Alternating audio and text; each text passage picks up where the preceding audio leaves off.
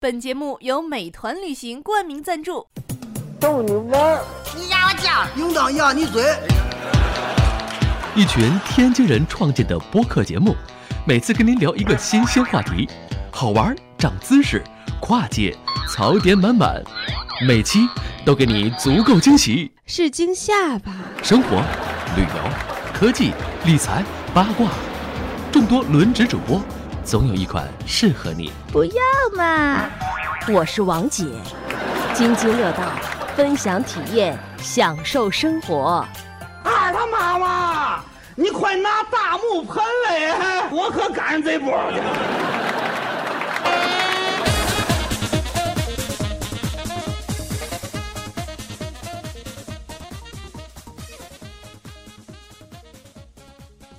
各位听友，大家好，这里是津津乐道，我是朱芳。呃，这期节目呢，请来了呃三位嘉宾，第一位呢是呃夏思老师，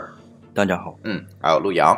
大家好，我是陆阳。嗯，陆阳在那个咱们聊签证的那期里面跟大家见过面啊，还有小蔡， Hello，大家好，我是小蔡。哎，小蔡又来了。呃，其实呢，这个请到了这几位这个嘉宾，大家就知道这期我们想聊什么了。这期我们还想围绕这个呃签证这个话题跟大家做一些分享。呃，因为我们之前那期呃签证的那些事儿是吧？签证和被拒签的那些事儿，呃，讲了好多这个呃签证的知识。但是好多同学呢，给我在那个微信公众账号里面后台留言说，嗯，不解饱，说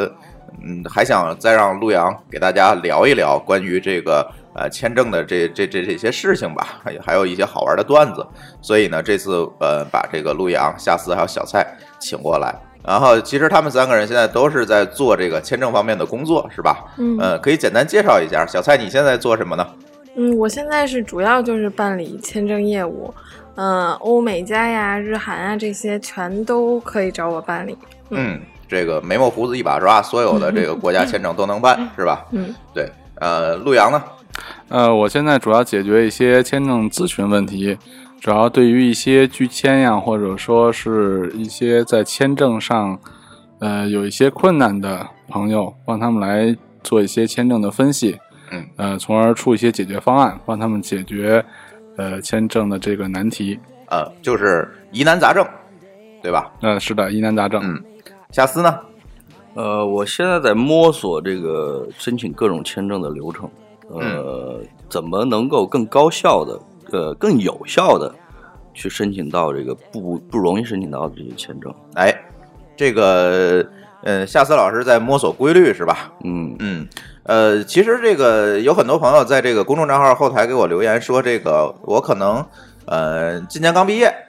呃，想出去玩儿，但是呢，呃，就去我就去签了一个美国，然后就就就被华丽的拒了。对，很多很多朋友都跟我说这这样一个情况。呃，陆阳说说吧，这种情况都是呃会出在哪些？这这个拒签会出在这个什么问题上？呃，像学生类的签美国，嗯其实、呃刚毕业，刚刚参加工哎作，都是刚刚刚参加工作，嗯就是参加工作不到一年的这种情况。呃，这种情况呢，我首先还是在上一期咱们聊的时候就想说，呃，这是目的啊，呃，咱们具体的出行目的是什么？那我们是自由行啊，呃，跟团呀，跟家里人呀，还是跟朋友一起去？那这个目的是很明确的。如果你要明确下来目的，那对于签证的办理的时候所需要的资料也是不一样的。嗯那就好比说，我想自己自由行去到美国，那美国人可能会考虑，呃，你刚刚毕业，刚刚参加工作，没有存款，没有钱，所有的东西都没有，他可能会考虑的第一点，你会不会过去留学？嗯所以你要去找出资料，证明你没有参加过任何的留学机构的培训，嗯以及呢没有参加过任何的语言培训，嗯啊，所以呢先否定这一点。第二点你要解决的就是为什么你在第一次旅行就要去美国，你要给签证官一个说法。那这个呢就需要很多的东西了。那比如说。呃，我为什么要向往美国？我是我是因为摄影，还是因为什么？呃，各种的这种场景，呃，我选择了美国。那你要给他一个充分的理由。那你给他理由之后呢，下一个问题你就要解决，你要告诉签证官你的钱是从哪儿来的，嗯，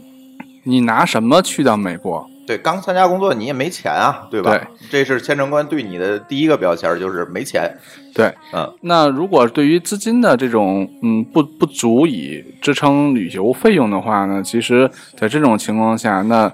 呃选择跟团游以及家庭出游，其实是对于签证最有利、最有帮助的。那作为家庭的选择，可能会有更多的资历去做这个旅行的计划。嗯，对我没钱，但是父母带我去，是的，对吧？嗯嗯，那我可不可以说我就一个人去，但是我用我父母亲的这个信用卡？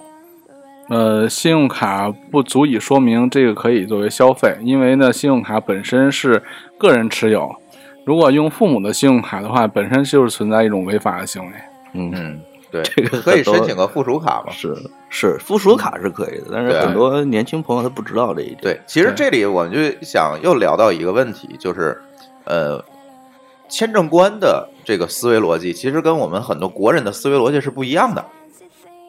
对不对？对，嗯，对，因为你比如说这个，很多朋友都找到我说，这个我去办签证是吧？呃嗯，别先不说哪个国家的签证哈，我去办签证，然后呢，这个，但是我现在正在上学，我说那你这个拿什么钱去这个美国呢？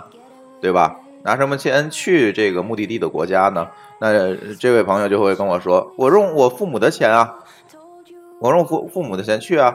这这这个很正常啊。然后，但是在签证官那边的逻辑不是这样的，西方人的逻辑是，你就是你，你的父母就是你的父母，并他的逻辑里面并没有你父母的钱就是你的钱的这样一个他已个经是关一个系成年人了。对，那这个时候呢，如果你是受父母资助去出去旅游的话，那应该是提供相关的呃证据、证明材料来确认你这个钱是由谁谁谁来出资去，是这样吗？陆阳？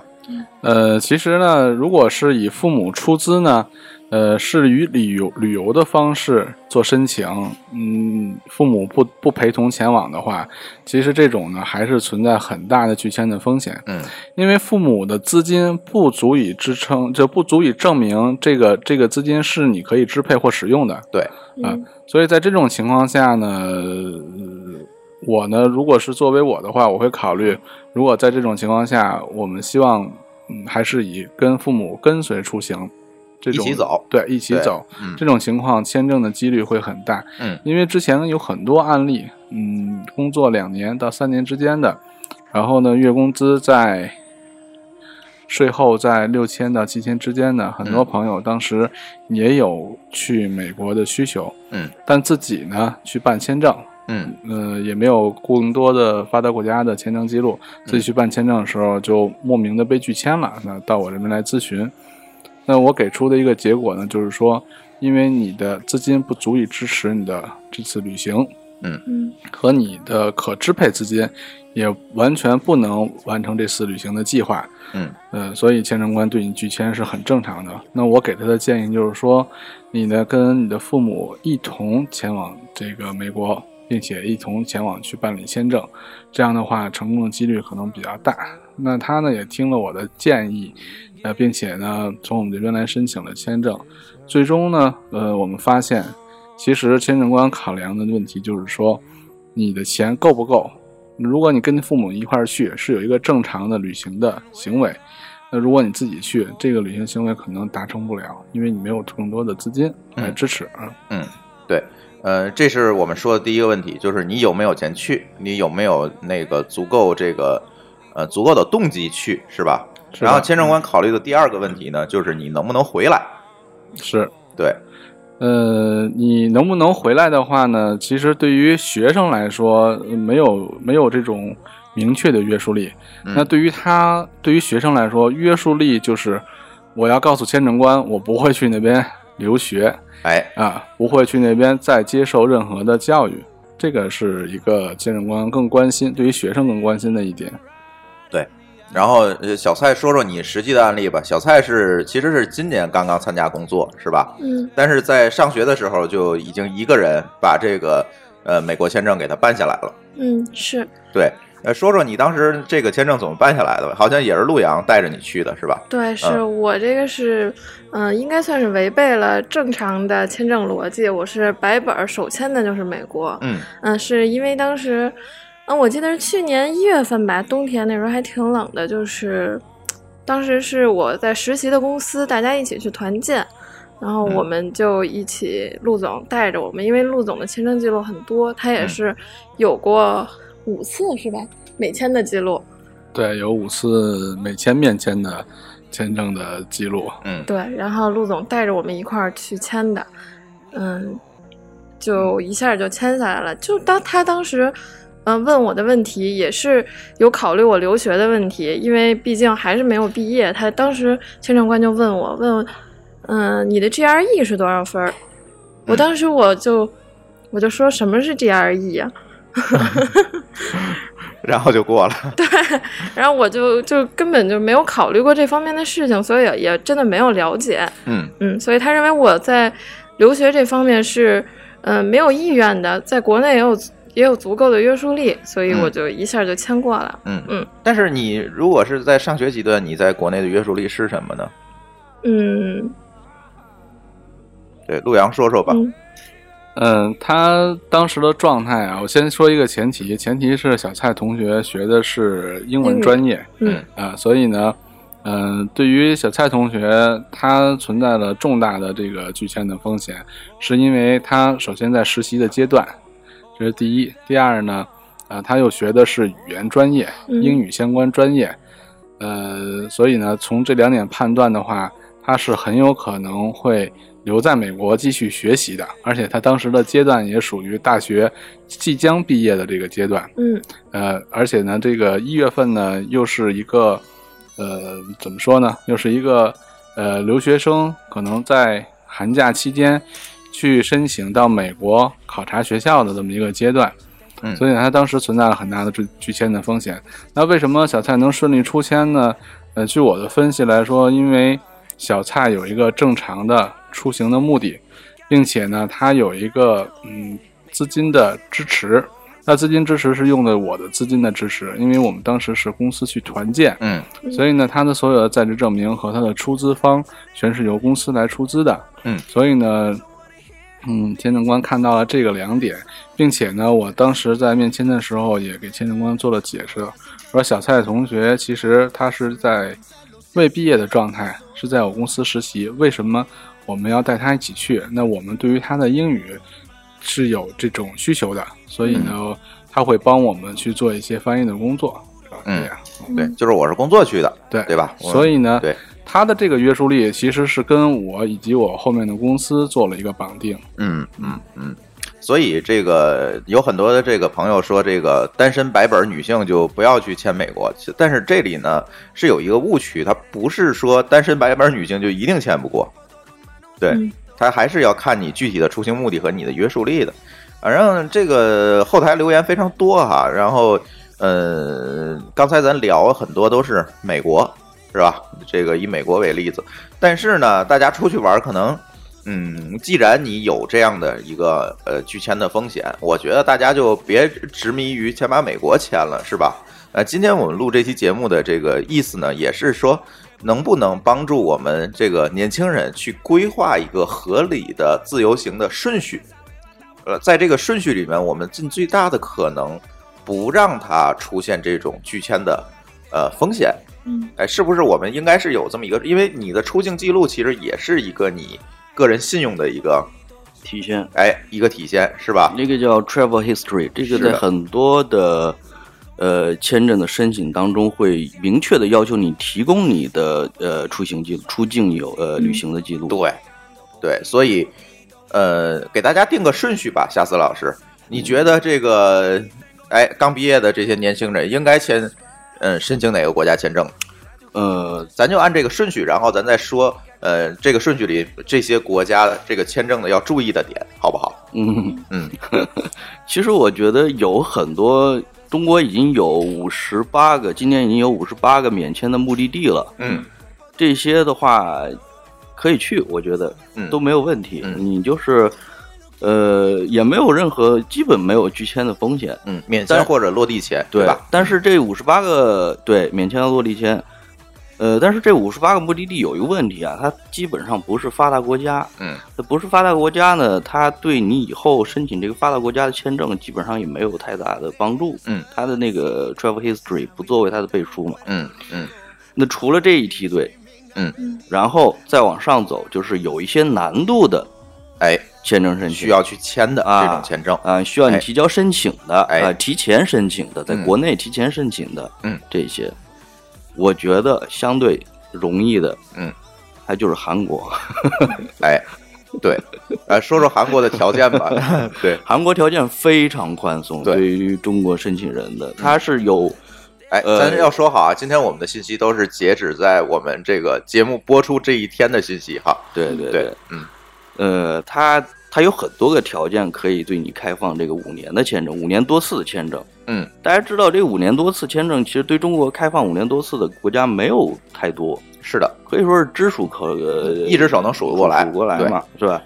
韩国是最容易的一个，你看哈，它是首先是你你如果是大学生，你是应届的，不是你是那个在读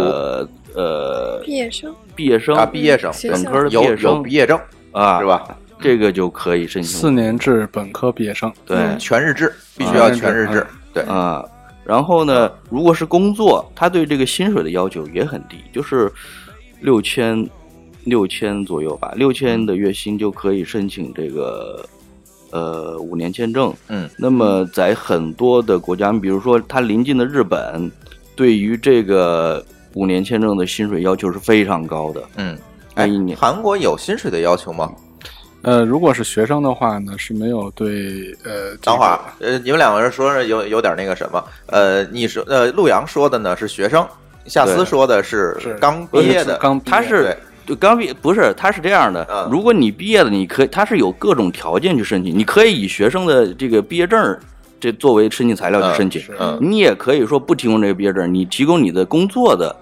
这个薪水的这个证明，嗯工工作方面证明嗯也清楚。还有就是说，你如果是北上广深户籍，你提供你的户口本儿，它是不同的这个申请材料都嗯可以并行去去处理，嗯并不是说这所有材料都必须嗯提供。嗯，但是能下五呃能下五年多次的呃条件有哪些呢？就给大家讲我刚才说的都都都都可可以是吧这是最主要的三个吧。嗯嗯一个是你是大学本科四年呃嗯全日制嗯毕业的，然后一个是那个薪水过六千还是五千，我有点忘了。嗯然后还有就是北上广深户籍，拿着户口本儿，嗯，还有好好多，它有十几条。哎，小蔡有补充吗？嗯呃，陆阳呢？呃，因为签证这个呃东西都比较繁杂啊，嗯所以我我们要呃一再的给大家确确认这件事情嗯哈。呃，其实呢，现在最普遍的韩国五年签证呢，大家尤其是刚刚毕业的学生的状态，为什么说这个呢？是呃，夏思老师给提的建议，要先去韩国，因为韩国对于大学生是有一个呃特别的优惠，嗯他只要是全日制的、全日制的四年制的这个大学毕业生或在校生，都可以去申请五年多次往返签证。嗯那这是对于大学生的一个非常的利好。那之后呢，就是北上广深四地户籍，嗯，呃，仅凭身份证以及护照，嗯申请表。嗯就可以去户口申本儿请，对户口哎本儿就可以嗯去申请嗯这个五年多次签证了。嗯对于资金没有要求，那对于资金的要求的话呢，它是，呃，如果你在韩国投资有公司，嗯呃，一百，呃，是一千万韩元注册资金一千万韩元以上，嗯，呃，并且持有两个员工的这个是韩籍员工我的这个，就是我在韩国雇人了，啊对开公司了，啊是吧？这样的话。呃，是证明你在韩国有实体的企业，这样也可以申请嗯五年多次的签证。嗯，啊，是这样。那对于资金呢？呃，对于资金方面，还有一个条件是之前去过韩国的也可以，对吧？啊，对，呃，嗯第一次去往韩国，并且呢不是办的团签嗯团队签证，或者是跟游轮，呃这种这种落不地算签证，嗯或者是济州岛的免签签证，呃落地签签证，这种是不包不包含在内的。嗯，如果之前呃去过一次韩国，那第二次申请的时候是可以申请五年多次的。嗯嗯，呃，如果我这个条件各方面都不满足，我我是不是就可以从这个单次开始申请？那单次需要什么材料呢？呃，单次需要的材料就比较简单了，那就是呃护照照片儿、呃身份证儿、正反面的复印件，然后户口本儿的全本儿的复印件。如果呢是毕业生，已经在职状态呢，提供在职证明、营业执照。嗯啊、这个呢是属于一个呃比较正常的。如果呢你是北京、呃、北京、上海、广州、深圳四地户籍的话，仅需要身份证嗯呃的原件嗯啊、然后呢护照照片儿加上户口本儿的整本儿的复印件。所以就是材料够了就能申，对对吧？材料是可儿以这个韩国就属于，我就只要看你这材料是没有问题的，我就能给你签证。对，对呃，我还要更正一下，因为韩国呢它是比较特殊的，我刚才说的身份证的复印件是不准确的，呃，实际我们在送签的过程当中呢，是需要拿到身份证的原件，然后呢，因为使馆呢会给我们发一个，呃，这个身份证的认证的一个机器，嗯我们必须要通过它的系统扫描，呃，身份证原件扫描读取身份证内的信息，自动生成他们所需要的版本。之后呢，电子电子版直接上传到使馆的网站，我们再打印出打印版送签。嗯，OK，呃，其实还有一点要跟大家讲，就是韩国的签证在之前其实是呃必须通过这个旅行社有资质的旅行社送签的。嗯、但是呃，自从这个我们板门店那期也录过哈，自从这个中韩关系紧张之后，其实韩国签证你是可以自己去使馆申请的。是的，对，这个我们也试过，没有问题。所以如果你人身在这个有这个韩国使领馆的地方，你其实就可以自己去使馆亲自的送去送签，我去申请这个签证是完全没有问题的。对，这个也需要跟大家说一下。但是如果比如说你离这北京就比较远，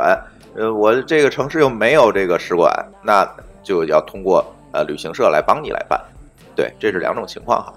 呃，需要补充一点呢，就是呃，使馆呢，如果去亲自前往使馆办理的话呢，可能是有一个时间上的问题，就是我们要准备出两个小时的时间，嗯在使馆呢需要排队排队，嗯对，哎，大家把时间准备好。然后再有一个大家最关心的问题，就是我几天能办下来？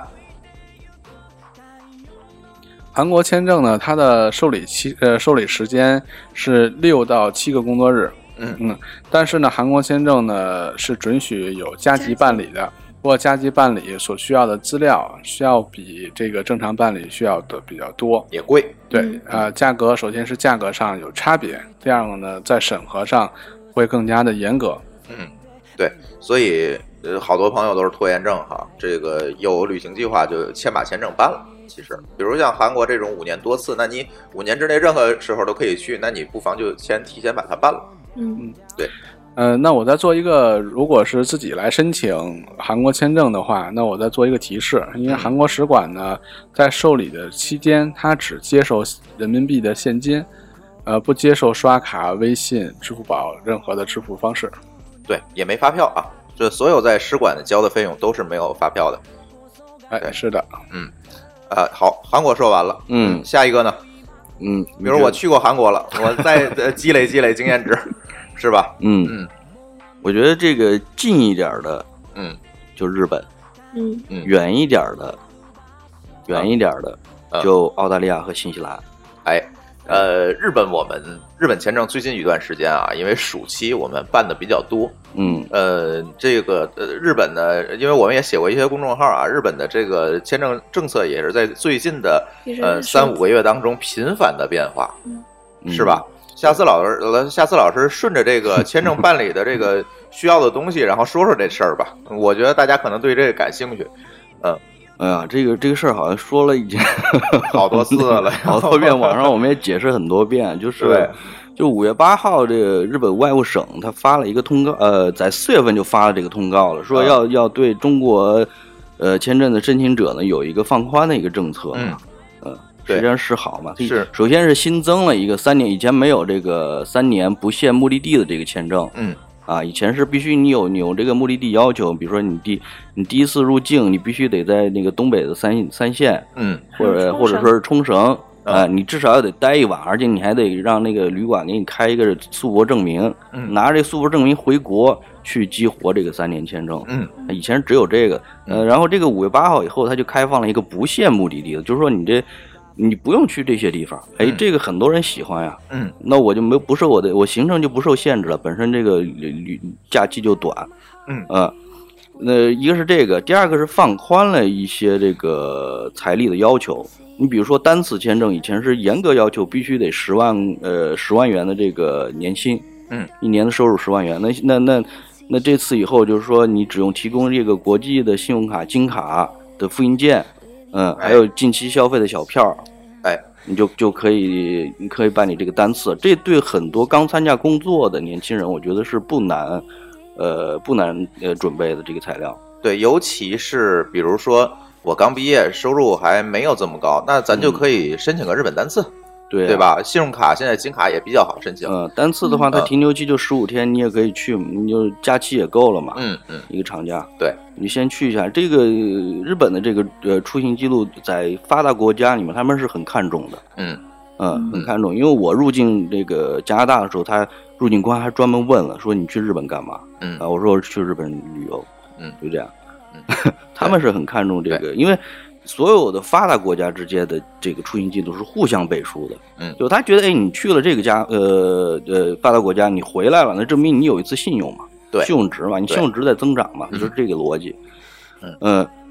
然后五月八号新政还是就是五年五年签证，五年签证年收入五十万，好像没变，跟之前啊。对，啊，还是没有五十办法万啊，五嗯十万的年收入对，嗯你提供开始是提供流水就可以了，就是你北京这边比较宽，比上海那边要宽松，就是你一年的这个交易明细单里面，你的入账的总和达到了五十万元人民币啊，这哎个就可能以办了，你就哎可以办了，而且你是可以带着家属一块儿办的嗯，啊，如果你已婚的话，你带着你的这个配偶、你的孩子，就是有一个人满足条件，所有的、全家所有人都能办对。对对，多次签证都可以啊，嗯三年也可以，嗯这个实际上是很宽松的，当时是引引起了这个互联网上这这这社交论坛上也是对一片 一波小宽热容 潮，哎对，结果这个坏事儿了，后来哎就被哎就被别有用心的这个人利用了，是吧？说他说这个好意其实是确实是被被日本人可能有点伤心了，觉得嗯就是、呃出了一件比较大的事儿是芝麻信用嘛，他嗯那个跟一个叫美中国际女性社的一个呃一个供应商合作，嗯呃，就说我芝麻信用分儿达到了七百分儿，我就可以不用准备这个什么呃五十万的这个呃流水了，就可以办五年签证了。嗯，你这个你其实你没有跟日本使馆商量过呀，你这哎个事儿对对，而且他其实是钻了一个空子，啊，对吧？对他钻的空子是什么呢？因为呃日本去办签证的时候，日本的这个签证就必须通过旅行社来代送。那么呢，他其实是把一部分的这个审核的工初作审嗯交给了这个旅行社，是嗯对？吧？呃，所以呢，这个收入、流水等等这些东西呢，实际上是应该放在旅行社那儿等着去抽查，而不是每一个都需要递进去把这个流对水。他，嗯我估计还是为了节省一部分人力吧，是的啊，劳动量。然后呢，结果呢，这哎，他这么一弄，这个七百分儿以上都能申请了，造成了他这个处理量急剧的增长。嗯后来的话就是让他们觉得这个数量激增的有点不正常了，嗯就把这个呃抽查的比例要提升了，嗯然后又密 通告给这些旅行社说一定要严查这个送签的材料。对，后来就是这个送签的材料也变了，嗯就是你光提供这五十万流这个交易明细单不够了，你必须得提供相应的纳税证明。因为这流水单里面你可以自己凑嘛，你嗯，自己就你转亲来转去就转可来以了转 去，你亲属之间转来转去，你对凑个五十万，那纳税证明是没办法凑的，那交了就就实打实的去了交税去。那所以他就越来越远。我觉得这个就信任丧失了，就你就会造成这个环节越来越复杂。对审核的就是这些旅行社，包括芝麻信用，它利用日本使馆就抽查、抽查材料的这个漏洞，嗯我就把这个所有的这个申请，我就全递上去，嗯，等但是着日本人抽查，对，呃，但是抽不到就赢了。是的，很多申请人是不知道这些的对，嗯，啊。呃，我再补充两个方面嗯啊。对于五年签证呢，其实，在使馆的官网上，对于五年签证的解释已经很清楚了嗯。它叫高收入人群的一对个，面向高收入人面群，向相当高，对相当当高高， 相当高收入人群的这个签证。嗯所以呢，它限定的是五十万的入账，嗯呃，现在呢改到五十万的这个这个五十万的税单要要纳税，嗯够八万七千元，嗯那也就证明你实际的年收入要达到五十万以上，那这是相当高收入嘛？对于中国来说，嗯对相当高收入，这是第一点对嗯。第二点呢，呃，咱们刚才提到的这些旅行社，呃呃，有的收税，有有的收流水单，有的是极简材料。那极简材纪料这念里材料咱要画个引号哈， 对极简材料，咱们要想一想，这个使馆所收的到底是什么？那就是收你的护照、申请表、照片儿，然后呢，其他这些材料呢，都是在旅行社作为代保管，嗯呃，旅行社抽查我们要就要就要提供。这也就是为什么我们要把资料收全。那这里面就有存在两个大的漏洞。那第一个漏洞，那这些材料是先交给旅行社呢，还是等到抽查的时候再交给旅行社就可以？嗯，那有很多旅行社呢，就是为了简化，为了快速的去办理，他们呢收集材料的时候只收了使馆要求的这些材料，那到到使馆抽查的时候，他们再让用户去补，可是使馆给出的补资料的时限只有一个工作日，如果在一个工作日之内补不上这个材料，嗯，那即将面临的就是拒签，这是其一。其二呢，使馆呢也发现了很多旅行社收极简材料，送签的也用极简材料来送签。那他们在审核流水单和在职证明的时候，他们也会注意流水单开出的时间以及在职证明开出的时间。那如果流水单开出的时间晚于你送签的时间的话，那使馆也会进行拒签，因为他们从此判断你是交的资料的时候，旅行社收的就是极简，旅行社提交也是极简，只不过在我们找你们要要补充资料的时候，你们才去临时开具的。嗯所以在这种情况下呢，呃，也有很多的拒签的这种情况出现。嗯，对，呃，这个是很多很多旅行社不规范的操作，造成了现在我们这个日本签证还变得越来越难了哈，变得是越来越难了。然后小蔡，你可以说一下，在你的工作，在肥鹅这个签证这个工作的这个过程当中，你是怎么处理这个日本签证？嗯，有一个就特别经典的案例，就是前几天有一个被日本拒签的人，嗯他啊，他这应该严格来说不算拒签，是签证终止。嗯他就是，嗯、哎，什么被叫签证终止呢？啊、签证终止，就是说他的审理被退回了，嗯就是他的护照上会有一个黑戳，就是他在。嗯，办理别国签证的时候，就是别的人也都能看到这个黑戳，嗯，就扣在了护照上，是有一对个标记的。对，是有一个明显的标注的。嗯然后他这个是被使馆退回，呃，不算真正的拒签，但是也是没有获得签证的一种情况。嗯嗯，他呢就是属于之前，呃，听信了那种呃别极别简对极简材料，嗯就是被玩坏了。 他就是，呃，他其实也是挺冤的，因为这个人就是他的也也算高收入群体，他的呃工资啊也也很高，流流水的数额，呃也超过了五十万的要求，嗯呃就是当时是只交了一个流水和身份证照片儿，嗯嗯，然后当时是使馆要他补材料的时候，让他补他的在职证明，嗯呃，因为是大公司嘛，大家也都知道，大公司通常开在职证明的流程比较繁琐。嗯他嗯过了那个补材料的时限，大概是第二天、第三天才交到这个在职证明的，嗯，然后他的护照就已经被退回了。对。然后嗯退回之后就找我们来了，说这个东西你们能不能帮着解决？但是这已经完全没有办法了。对，因为已经有那个黑车在上面了，就嗯我们也没法帮他解决这个问题。对，陆阳说一下那个护照上那个黑戳吧，日本嗯它是有不同含义的。如果哪位听众你被日本拒签过啊，你看一下那个黑戳，嗯，对，它是有不同含义的。给我们讲讲这黑戳上的意思吧。嗯啊，呃，其实这个黑戳上最表象的意思就是说，你呢，呃，在按没有按照这个日本使馆要求的呃这个材料提交，嗯呃，所以呢，呃，你的资料暂时被退回，嗯呃，不予办理。嗯这个黑戳的另外一个含义就是说，在半年之内不得再申请日本签就证不。能签了。对，而且你在签别的国家，别的国家也知道你是有一个拒签历史的。呃，是的，嗯即使是没有这个黑戳，那其实日本使馆和一些欧美发达国家，他们是有互相信息的交换的。嗯所以呢，即使没有这个黑戳，其他国家也在他们的交换系统上能看到你的这个类似于拒签记录吧。嗯对，呃，小蔡，你这边给大家办签证的时候，是不是会提前的把这些材料都让大家准备好了？对，是我是，嗯、因为我们现在日本签证非欧旅行已经做了一个基本上，呃，半自动化的一个流程了，嗯就是大家已嗯、需要在网上先填表，然后提交一部分电子资料，然后把。纸质的资料都递到我们这儿来。嗯嗯、目前因为日本使馆的政策已经收紧了嘛，目前补材料的情况还是挺多的。嗯，所以我们基本每天，嗯、都有从把大家的申请的材料递到使馆的情况。对，嗯所以在这个小蔡这儿办签证啊，你就要把所有这个使馆要求的东西要一对一的准备好，他才会给你交到使馆。嗯对这样能保证什么呢？保证你不会被拒签，嗯，对不会被退回。也不会被退回，因为呃，周围很多朋友啊，这个申请日本签证都是迷信那个极简，嗯，就是当年这个很多旅行社搞的这个事情，迷信极简，然后呢花了很大的价钱。我我我见过一个花了钱最多的就是花了八千块钱办了一个日本五年签证，对，这这个 很触目惊心，就是你花了大价钱，还有可能留下一个不光彩的这个拒签历史，这个事情是非常划不来的。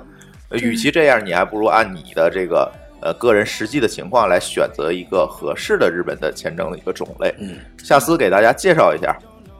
这个日本这几个签证种类好复杂的啊哪几个是吧？ 啊、呃日本这个一共六个签证种类呢，嗯啊，呃，你给大家说说这个年收入，比如说我年收入够十万了，我应该申请哪个？这个够二十万了，我应该申请哪个？啊，你我对，天，你得翻本儿去了，这个 对是吧对对对，没关系，我把本儿给你翻出来啊。嗯，啊，这个我 说，系，嗯，哎小蔡说，这我了解。小蔡熟，哎呦， 嗯，就像我这种刚毕业的学生，然后年收入也不足十万，或者是刚刚到十万的话，大家最好就是申请日本单次。嗯然后这也算是一个比较好的发达国家的出境记录。嗯、通呃申请就是两个方法，一个是用信用卡、金卡和刷卡国小际信票用。卡嗯金卡，对对，国际信用卡、金卡和刷卡小票。什么是国际信用卡？咱们还得说一下。哎，对，呃，国际信用卡呢是指 Visa、Master，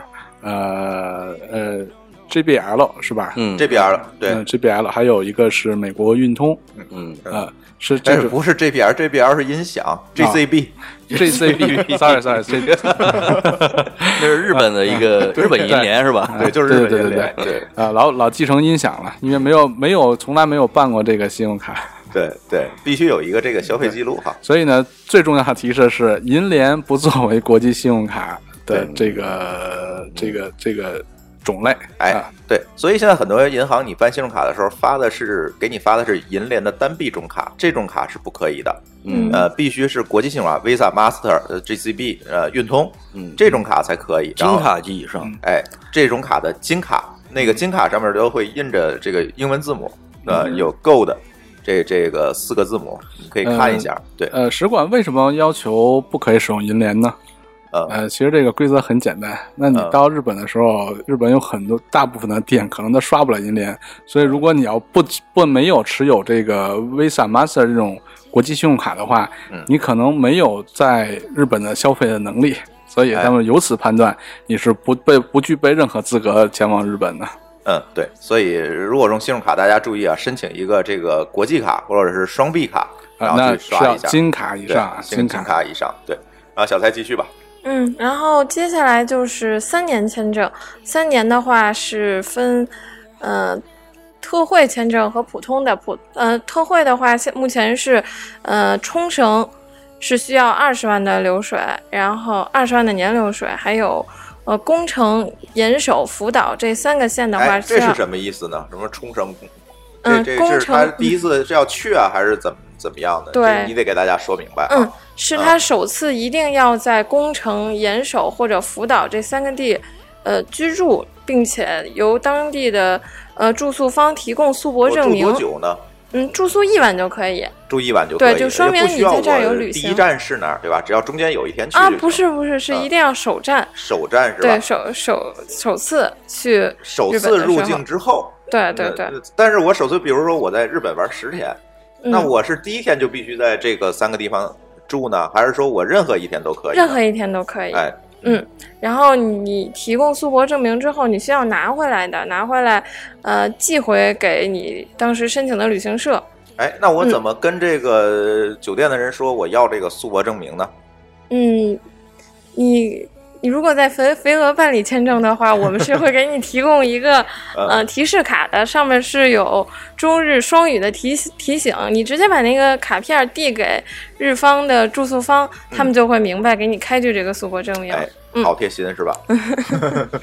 对，这是你刚才说的，这是呃需要在东北三县是吧？对呃停留的岩手福岛工程，这个夏思老师，这个好像又有一个别名儿叫什么签证？赈灾嘛，对，赈灾灾签灾，嗯嗯证，你去的这个三个地儿是灾区灾区是需要你去支援人家灾区的，所以这个条件就比较宽松，呃嗯要求你只要有十万块钱就可以了，嗯是吧？十万块钱流水，啊、那我再补充一下，因为在这个申请当中呢，呃，我们也呃处理过几个案例，那就是我们在申请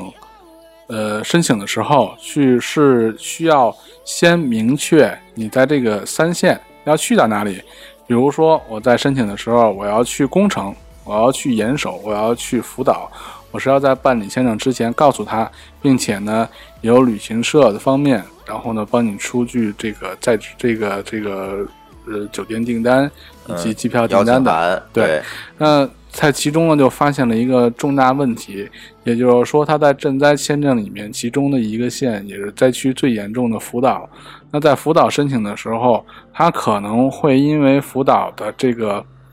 这个核辐射的原因，嗯呃，你提交了，它会让你说明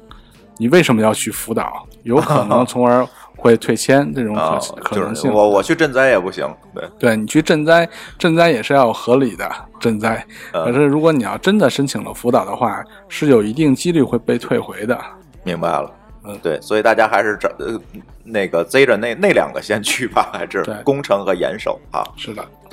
然后小蔡接着介绍吧。嗯，还有一个就是今年放宽新政策加的三个县是青森、秋田和山形。嗯呃在这三个地居留居住的话，也可以嗯获得这个三年的签证，嗯但是呃，它的收费是要比我们说的灾区签证是要贵的，是和普通三年的价格是一样的。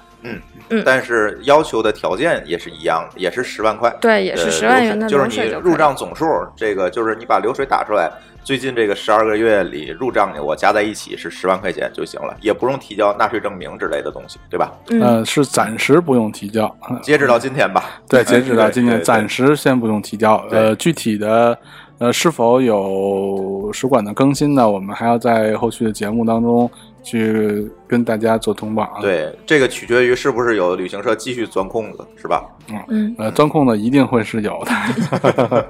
这是无法避免的。刚才小蔡说的这两个签证呢，呃呃，首先咱们先说赈灾，赈灾和这个新东北签证，嗯这两个签证呢都是需要十万元以上的年呃年入账就可以了。嗯呃，那其中呢，刚才咱们没有说到的是冲绳，小蔡再补充一下冲绳的这个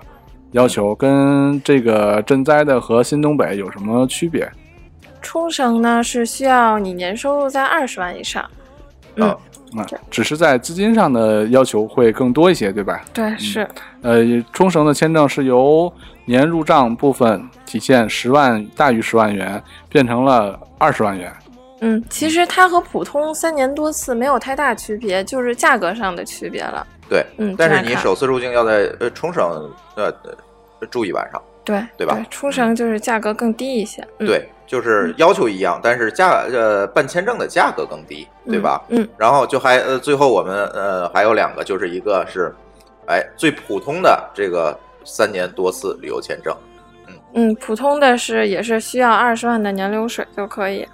嗯然后还有就是五年多次，五年多次现在因为收紧政策了嘛，需要提供一年的税单。嗯啊、年呃纳税额要在八万七以上，就是嗯这个就一下就就筛是把下那了好个多个人人所得群税纳税那个记录去地税局打出来，然后哎超过了八万七你就可以办了。对是也这个就是如果你有这个纳税证明，你就不不需要提供流水了，对不对？嗯，这个日本日本外务省在监督这个中国高收入人群纳税的问题。哎，发现 了。对，呃，而且还有一点就是我，这都是截止到今天的啊，没准哪天三年那二十万的也要纳税证明，嗯这都是很有可能的哈。这个大家一定要注意。还有一个最重要需要提醒这个各位初次办理签证的这个年轻朋友们，呃，日本的这个签证它是有入境时间的要求的。嗯，嗯，下次老师介绍一下吧。呃，除了五年签嘛，五年签是在你五年之内，你任何时候随时去都入行境，呃嗯其他的呃都是在九十天以呃那个多次签证，三年的多次签证，嗯还有这些新东北啊、赈灾啊这些嗯冲绳啊，都是在九十天内必须得入境对你办完了三个月之内必须去一趟，啊。对，不然的话你这签证可就废了。他有可能在那个入境处，在日本的入境处，他拒绝你入境嗯啊。对，呃，呃单其次的话是多少？单次的话也是呃，单次的话是六十三个月九十天内，对，也是九十天，嗯一样90天九的十天的也是有效期，啊对对，那需要注意的呢，就是刚才咱们所说的赈灾、新东北和冲绳这三个签证种类是必须要速博证明去使馆呃这个做备案，嗯才可以使用三年多次。呃嗯如果不做备案，不拿速博证明的话，你的签证相当于单次签证，嗯第二次是无法再使用的。嗯，对，然后这个第一就是你要在三个月内去一趟，第二你要这个什么，你要把苏博证明拿回来去激活，对吧？寄给我们，我们帮你去激活这个签证。然后还有最重要的就是说，你不同的签证在日本你能够待的时间也是不一样，嗯，这个给大家介绍介绍。单次是十五天，嗯，嗯就是不能呃，你那个行程你不能超过十五天哈，对就是你最多就是在能嗯停留时间，对，是我们叫停停留留期嘛，嗯对停留期。 duration 嗯是对吧？duration 对上面都有，嗯，然后其他的签证呢？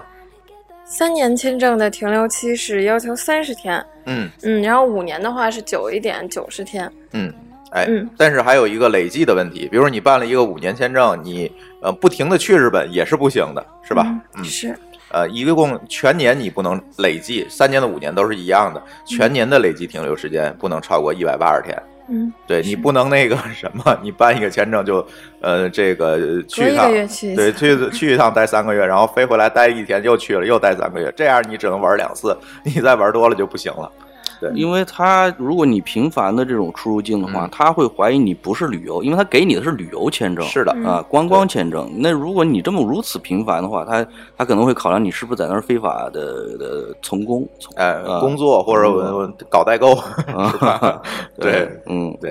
哎，嗯日本，这个嗯嗯，这个想跟大家介绍一下，就是我们飞鹅旅行最近推出的是，嗯、有一个短信提醒的服务。如呃，如果大家在我们这儿办理的话，大会有最迟入境时间的提醒。哎，嗯，而且如果你办理的是东北签，就是特惠的这些需要提供速博证明的话，我们也会在你去之前给你发一个提醒的短信，嗯，嗯，告诉你你需要开速博证明给我们，需要归国后哎，邮寄给我们。就嗯都能收到一个提醒，包括你收着这个护照的时候，里面也会有一个会有提示卡卡片，嗯对，对，会告诉你把这个卡片给这个酒店工作人员，这个苏博证明他就会给你开，那个卡片是日本的，对，对，嗯，呃，日本还有什么需要注意的吗？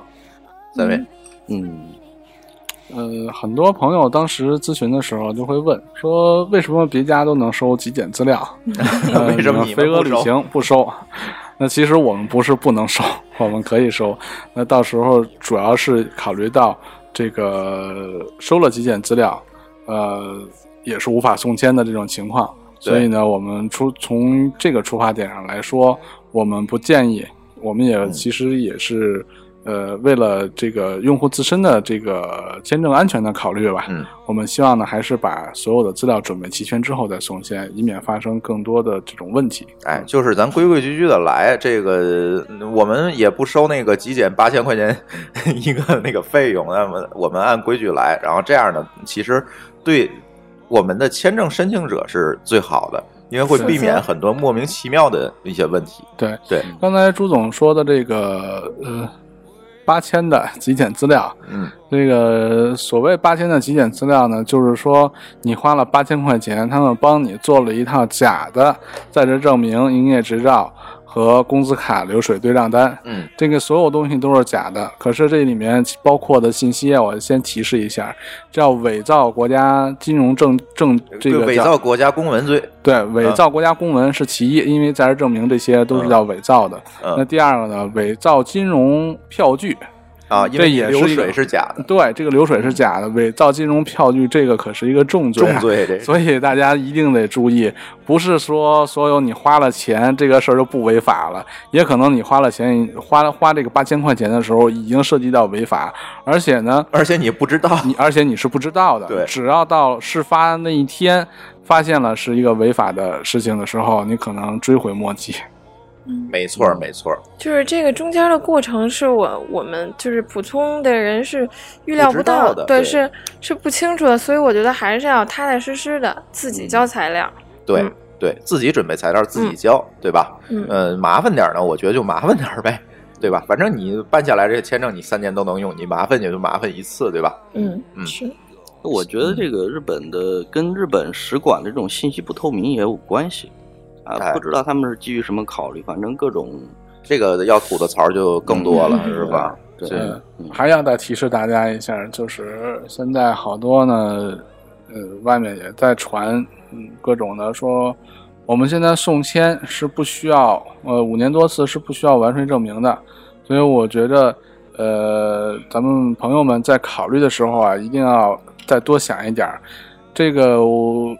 完税证明是一定要提交到使馆，使馆才受理你的签证。嗯，呃，如果他不收你的这个完税证明，那只有一种可能，就是他帮你做了一个伪造了一份假的假的送签。，对，所以这个一定要去，又涉及伪造国家公文罪了。对，这个一定一定要小心。嗯，呃，就关于这种伪造的情况，一旦出现被查实，那一定会拒签的。之前的案例也非常多，有过美国签证，有过申根签证，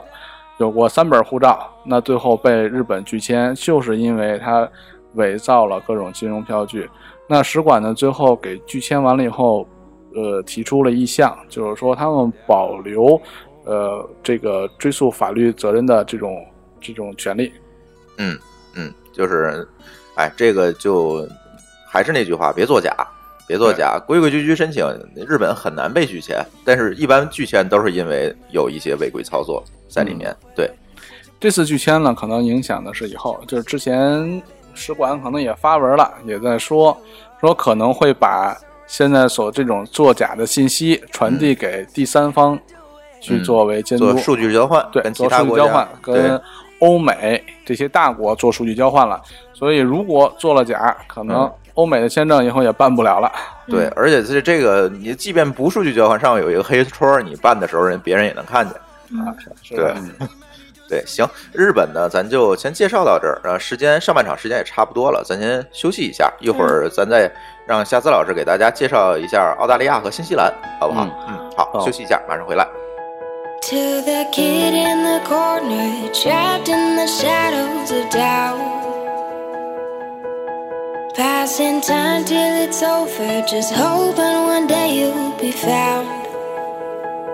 Tell me who threw your chance away. Did they even know your name? If you live in the echo, your heart never beats as loud. You're not invisible.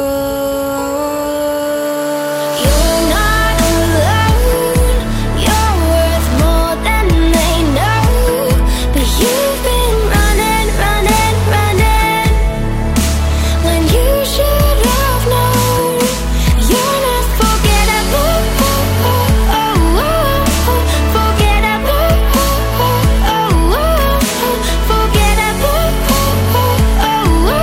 Forgettable.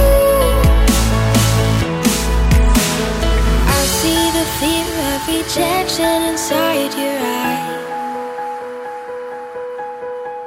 A whisper of truth lost in the choir of lies. I know it's more than you can bear. It may seem like no one cares. When your world is the darkest, remember the sun will rise. You're not invisible. You're not alone. You're worth more than they know. But you've been running, running, running when you should have known. You're not forgettable. Forgettable.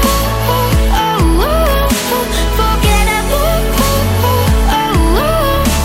Forgettable. You're not forgettable, you're not replaceable, but you're perfectly you. You're not invisible, you're not erasable, no.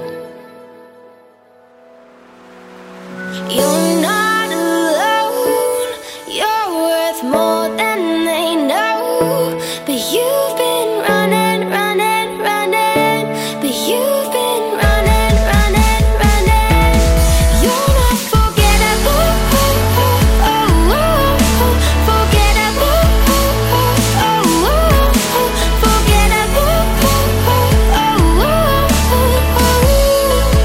Forgettable. You're not forgettable. Hello，大家好，我是 Baby，很高兴可以成为美团旅行的代言人。十一长假就快到了，美团旅行的超值十一大促已经提前开始啦！各位小伙伴们，快来用美团旅行安排自己又好又省的十一假期吧！好旅行真的不贵哦。津津乐道，欢迎回来。这个这期我们还是聊聊签证的事儿。呃，刚才上半场我们说了日本的很多这个呃签证申请的技巧吧，然后有两点需要大家注意啊。第一点就是日本的签证必须通过这个有资质的旅行社嗯来这个送钱，你自己是没法送的。截止到今天哈，呃，你自己去送使馆是不收的。呃，第二，刚才关于这个银联卡能不能申请，银联信用卡、银联信用卡的金卡是不是能申请这个呃日本单次签证的问题呢？刚才我们也有了一点更正，是吧？小蔡说一说。对，银联信用卡也是可以申请单次的，也是凭你当时的刷卡小票，还有你的信用卡正反面的复印件就可以。嗯、有一个需要提醒，有就是需要跟大家说的是，好多人说我提供信用卡正反面复印件的话，上面有我的卡号、姓名和安全码，会不会不安全？会不会被盗刷？嗯、这个我可以跟大家说，你可以把你的安全码遮挡上，嗯嗯，这个是我们是保证您就是信用卡的绝对安全的。嗯，因为我们送这个呃这个这个签证送这个材料的时候，以及存档材材料的时候，我们也会，如果你没挡上，我们也会帮你去挡上的。对是，嗯，对，这是日本。然后呃下一个，咱说说这个呃澳洲吧。澳洲，嗯嗯，澳洲为什么会选择？你觉得是大家年轻人可以是在第一轮首先申请这个签证的国家呢？嗯，因为澳洲它嗯的要求很、很相对明确，而且呢，它可以在线申请，可以自己在线申请。嗯嗯，而且呢，它时间比较快，出签的时间比较快。你指的是澳大利亚还是新西兰？因为澳洲是有两个国家的，嗯，澳大利亚嘛，澳大利亚，嗯澳洲，新西兰不属于澳洲，属于大洋洲。呃，这个是一个名词问题，这是一个名词问题，对啊，嗯，那个新西兰的也是可以在线申请，嗯，也比较快吧，嗯，是今年四月份刚那开放的在线，嗯刚刚开放的哈，对对、呃，而且新西兰是也是跟日本一样，五月八号开放那个新政五，年嗯它是开放了五年签证，哎也是对中国的护照持有人开放五年签证。嗯嗯，呃，澳嗯澳大利亚和新西兰，它对这个申请人的这个资质有什么样的要求呢？呃，主要还是你的，他看你的约束力嘛。所谓约束力这个这个概念是在很嗯多约束力是一个非、嗯非常这个大家大家注意啊，我们嗯所有连、呃聊签证的节目里，这个约束力都会频繁的提起啊。对对对，它英文叫 tie t i e 嗯 tie，就是意思这个意思叫 strong tie，就是强有力的约束力，就是你能你去到人家国家以后啊，你国内的这个约束力能把你拽回来，嗯像一个引力一样把你拽回来。嗯那它具体指哪些东西呢？嗯呃，其实很多时光网站有一些明确的指明啊，比如说你的不动产、房产，嗯啊，你的贷款，嗯，呃，你的这个呃，你的家庭，你的家庭构造情况，比如说你已婚了，你的孩子，你的你的配偶，呃，你的父母亲，嗯，还有就是工作，工作，嗯对你稳定的工作，嗯，你像如果说他发现你的你的这个工作经历老是跳来跳去的，这种嗯频繁的更换工作，嗯，这个他会觉得你的约束力不够强，哎这是有实实力，我们有实力证实的，嗯，可以说这个话了，哎，啊，就是你跳着跳着，你可能跳他们国家工作去了。 对对对，他有他会有这个担心。嗯，那澳大利亚就是澳大利亚现在一般给的话是一一年年一一年年多次，对嗯嗯，一嗯年多次，就是你第一次申请的时候，他就直接给你的是一年多次签证。嗯嗯，它叫它叫短期访问嘛，是多少天停留？是两呃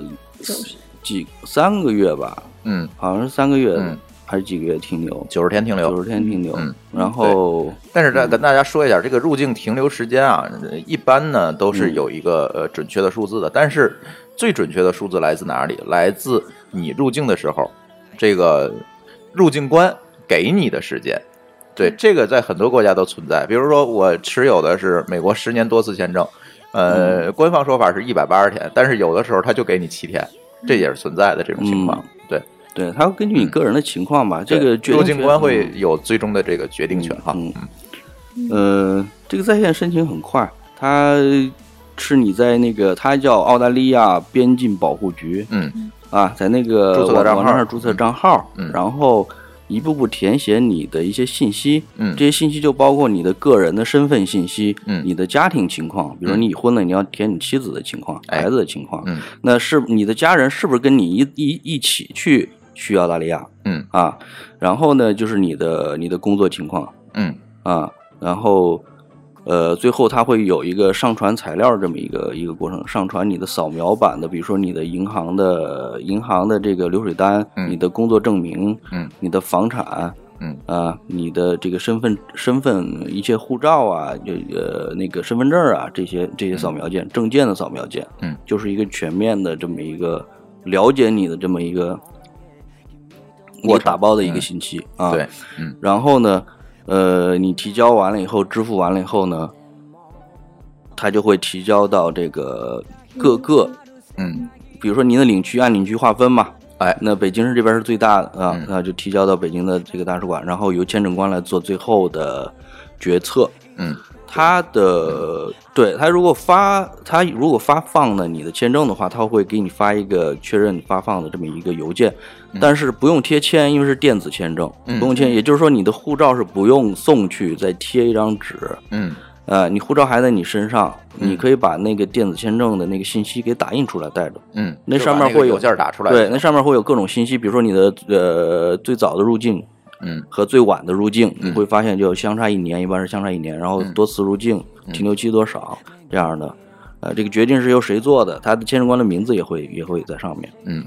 是这样，那我要自己去完成这个网上申请的话，会有什么样的困难吗？呃，首先是它是全英文的，它不提供中文的服务，这这这项。嗯，呃，还有一个就是这个时间呀、如果你不了解这些信息的含义啊，有可能会误解。嗯，你填错了啊，填错了，你就这个直接被拒了 对各种英文的名词，它跟中文有不太一样的地方。嗯，第三个是这个实在是太复杂，准备的材料也是相当多的。嗯，那为什么说？我说，呃，你除了嗯、你除了这个韩国以外，这个推推荐这个澳大利亚和新西兰，是因为它的拒签率还是相对较低的，嗯它是比较谨慎。它发给你拒签的话，它是比较谨慎的。我嗯们也可以从它的拒签函，它发给那个申请人拒签函上的那么详细的说明来看清楚，它会很会明告诉确你的为告诉什你么为什么会拒拒签。嗯啊，这跟美国是不一样的。美国是他不给你这个任何的，就一个二幺四 B 嘛，就是说嗯你约束力不足，是一个很很广泛的一个，对， 基本没什么参考意义的东西。对，所以这边是比较谨慎的发放这个嗯拒签函，所以它的这这两个国家也是旅游旅游国家嘛，嗯，呃。还是很欢迎这个中国游客去，我估计嗯中国游客也去的比较多，所以还是比较友好的。哎，拒签率是相对较低的，发达国家绝对是发达国家。嗯，啊对，澳大利亚、新西兰都是发达国家。嗯，对，嗯，然后澳大利亚也是去年刚刚推出了，就只针对中国推出了一个常旅客访问签证，就是十年的。嗯，十年多次，对价格这比较个高，就是有点贵。对， 嗯嗯，使馆的收收呃要要求的费用就是一千澳币，嗯澳币对啊一嗯千澳币合人民币那就得呃五千块钱，嗯，对，是，对，所以大家如果有有经常去，我觉得划划算；嗯如如果不经常去，那咱就来一个这个普通的这个访问签证就可以了。嗯普通访问签证使馆收多少钱啊？使馆一一百澳币一百四十哦啊对对二一百， 140反正一百四十左右，还不啊有有时候会变，嗯，就是七百块钱左右吧。嗯嗯嗯，七百人民币左右多，嗯嗯，它的监视中心收费是七百六嘛，嗯，对，然后对呃，七百多块钱，反正如果大家觉得啊，其实我这特别想在节目里面声明一件事情，虽然这个呃飞鹅旅行是给大家来帮助大家办签证的一个公司，但是呢，仍然要告诉大家，其实除了日本、韩国这些特殊的国家以外，呃，绝大多数国家的这个签证其实都是可以自己去办的，嗯对。对，都是可以去。但是为什么我们能够帮大家去办这件事情？我们愿意帮大家去办这件事情，主要的原因是因为我们更了解这个签证官的思维逻辑，我们能够帮你提前审核这些材料，我们能够最大限度的避免你。因为这个信息传达有误，或者是你对这个事情不了解而造成的无谓的拒签，因为毕竟这个拒签完了，拒签信发给你，可钱可不退给你。嗯，对，这个会耽误大量的时间，呃，甚至会有这个嘖心理创伤， 是吧？而且会对以后的出境都有影响。。对，一一旦你有拒签时，你申申请很多国家签证的时候，你都要把这个拒签时写上，还要写上为什么。对，有时候我就不知道为什么，还得 编怎么为什么。对，所以呃，肥鹅这个这些专业的签证办理机构，其实给大家解决的其实是这个问题，就相当于你去打官司一样，是吧？你当然可以自己去法院打官司告一个人，但是呢，呃在多数情况下，大家还是愿意请一个律师帮你来做，因为他更了解这里面的规则。因为我们之前也做过调查吧，嗯就是影响你的出境游目的地的这个因素，嗯，里面百分之四十五的都选到有这个签证这一项。对，就是说很这很多人就觉得这个签证已经成了阻挠他们出到这个国家，嗯啊去旅游的这个这个绊脚石了。哎，对，其实是没有必要啊，哎，其实挺可惜的。比如我特别喜欢这个国家的某个景点，我去不了，我就是去不了 啊对，这这没办法现在搜索引擎上就，嗯、你如果搜签证的话，通常排就是点击量比较高的是多少多少个免签国现在已开放。嗯大家就是对这个很抵，也不是很抵触吧，就是是有一定阻碍的对签证，就是会对出游。对会签证是这件事儿，对出游是有阻碍的。现在发现是，对，嗯嗯，没办法，咱们 对，咱们国这个普通护照，咱们叫中中华人民共和国呃这个普通护照，对，这个免签国确实太少了，对确实太嗯看了那个亨氏的那个排名，嗯就是免签国这个这个护照的，他们叫护照的签证自由度排名嘛，嗯中国大概排到跟反正在墨西哥后边吧，反正就跟一一堆穷国在一块儿，哎，这基本上是不及格线以下， 哎，这个真是，尤其是嗯有的时候你还遇到一个问题，就是我去这个国家，我中间需要转机，转机的时候还需要签证，过境。对，嗯对嗯需要过境签证，这个大家也要注意哈。你不要光看那个飞机票便宜，结果你没有签证，你可是去不了对的。最最最代表的就是澳澳大利亚和新西兰嘛。对，那去澳大利亚机票便宜，那很多人哎，那我就买到澳大利亚中转的这个飞机到新西兰，对我办了新西兰签证，再一看。澳大利亚需要一个转那个过境过境签签证，对他那个过境签证的申请流程也是一样，也也挺是复一杂样的，，其实是一挺样复杂的。对你你要是觉得你时间不值钱，那你就去去买这个机票吧，嗯对中转的机票。对对对，呃，反正澳大利亚、新西兰是确实是有这个问题啊。飞新西兰的这个机票通常比较贵啊，对，一般人选择转机，然后就转机时又傻眼了，然后没没签证落不了地， 这个、嗯这个是一个非常大的呃这个对问题。包括有一些呃国际航班，比如飞美国的航班，它可能需要在首尔或者是在东京转机，这种情况下你也必须要有签证的。嗯，是不需要的。我来解释这个嗯问题。啊对，呃，飞往美国，如果你持有美国签证，经韩国或日本转机前往美国的话呢，呃，根据当地的移民局的法令，是在韩国可以免签停留七十二小时，呃，如果根据日本的法令，呃，如果你是转签是需要隔天转机的话，嗯嗯，那是需这要个航班是隔隔天转机，入境呢也是免签的。嗯不过呢，日本呢是一个比较特殊的地方，它呢，呃，如果你申请的话，在机场直接在入境柜台申请的话，它可能会拒绝你的入境。嗯啊，所以建议通往日本，呃，通通过日本转机去美国的小朋友们，还是先办好日本的签证。嗯嗯，有签证总比没签证安全，是吧？对，嗯，有签证会比没签证安全。嗯所以为什么现在这个多次签、多年多次签证这么受欢迎？因为它自由度极大的这而且个我可以扩扩转展了转机用啊，对吧啊嗯，对，那很方便。对，嗯，呃，那其实呢，这个转机里面呢，还有一个问题，嗯就是有争议的国家或有争议的地区，我们不建议转机。嗯呃，举一个例子，就是台湾。啊呃，如果我想去美国，我经台湾转机，那是需要一个非常漫长的过程，嗯因为它没有签证，因为那是中国的领土，对它只需要办一个入入台台证证儿。对呃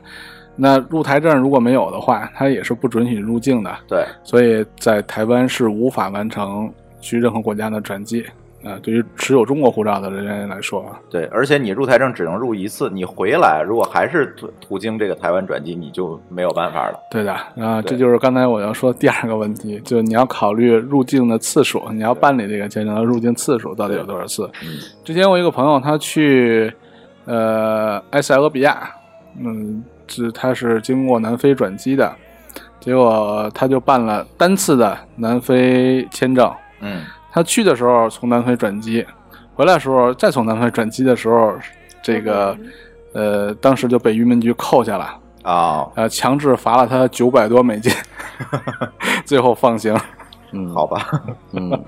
花所以900美金买张门 票对，就是花花九百美金买张门票。嗯，这个因为在非洲很多地区啊是比较盛行的一个规矩，就是、啊交钱。对，交钱，啊交钱了事。嗯嗯，对，嗯，所以说回这个澳大利亚和新西兰，呃，虽然说申请的过程比较繁杂，所需要材料也比较多，它会呃要求比较详细的了解你这个申请人的情况，包括财力、约束力，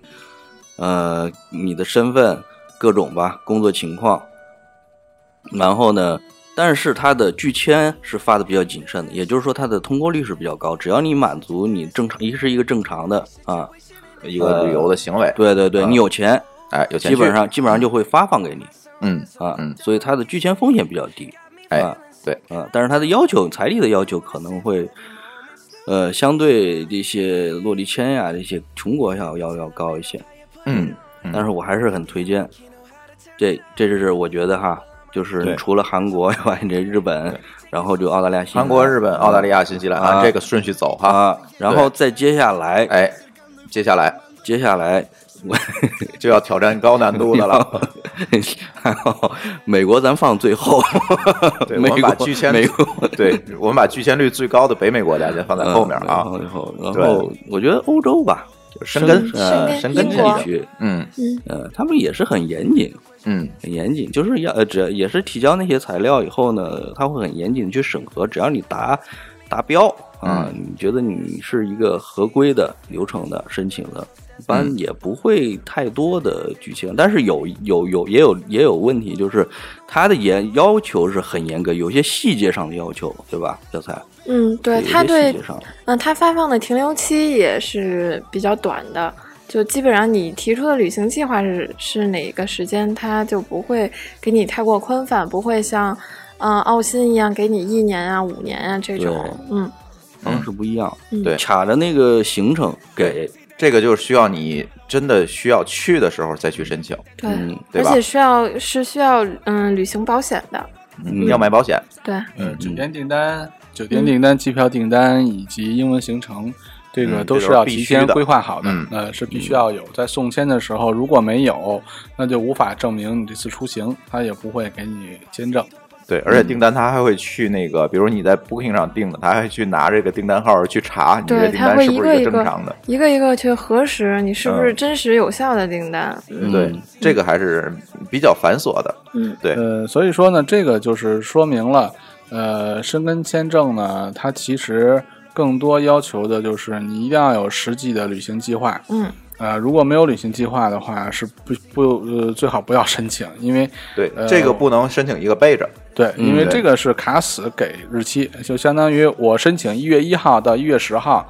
呃，去到法国，那你的酒店订单、机票订单，包括在职证明所显示的时间，一定要是涵盖在一月一号到一月十号，并且他签发你的签证也是一月一号开始，一月十号结束，呃，中前后。最多有两天的空档期，嗯，是可以给你作为预备和准备的时间。嗯，就是比如说航班延误了之类这种，对吧？呃，大部分呢，它除了这个时间的这个要求之外，它还会给你一个停留期。就好比说，我要求一月一号到一月十号到法国，嗯，它这个是十天的时间，它给你的停留也给你标注，你只有十天的停留，多一天都没有。啊嗯，法国通常会稍微宽泛一点儿啊，嗯，他可能给你呃，给你十五天，一月一号到一月十五号吧。我申请一月一号到一月十号去，他给你到十五号。嗯啊那可是呢，它的停留期只有十天，你只许在一月一号到十五号之间停留十天，在啊十天之内必须离境。嗯嗯，所以这个大家要注意哈，这个申根是有需要再去。嗯嗯，然后这个深根最最时间最长的，有效期最长应该是法国，现在，嗯哦法国是有呃五年多次，嗯，有个五年多次，但不是说你第一次去就给，嗯它不是像日本一样，你申请这个五年签证，它就达到要求，它就给你，它是发放权在法国，嗯，法国就是他看你顺眼就给你一个五年，呃，他看你去了多少次，嗯，对，那他看你实际的需求啊，他倒不是说顺不顺眼的问题。看啊看照片儿，看对看现场照片儿。 他是这样，他是需要，呃，如果是要签一年多次的话啊，我至少得有在一两年之内去过一次申根地区，或者法国，或者德国，或者意大利这种申根地区，并且持有签证，这个他可能会给你呃一个一年多次的签证。嗯那这个是要后备一个申请，就是嗯我们在提交申请的时候，我们单独要呢再书写一个申请给到他，嗯申请这个多次的签证。呃，除此之外呢，在两年之内去过两次以上嗯啊、这个申根地区，嗯呃，比如说我在两年之内去过两次法国，并且签签了两次法国签证，那这样在申请的时候呢，呃，可以申请三年多次的签证。那在两年之内去过三次以上嗯这个申根地区，并且呢持有单国，比如说我持有法国的三次的签证，那这个时候我可以申请五年多次的签证。那当然了，这些呢只是说我们预见到可以申请的，那最具体的是否能签发到五年，这个这个还是在签证官去考虑的问题。对，嗯嗯，然后，呃，申根还有什么要注意的吗？呃，再有一个要注意的，可能就是说你可能在这个一趟行程里面去好多国家，但是这些国家都在申根嗯这个区域内，那你应该申请哪个国家的签证呢？嗯，这个首先是要看你旅行计划，你在哪个地方停留期最长，嗯你就去哪个国家申请。比如说，嗯、我可以先去意大利，再去法国，但是我在法国待十天，在意大利待三天，嗯这个我在法国申请就可以。嗯嗯，还有一种情况就是我没有特别明确的旅行计划，我就是，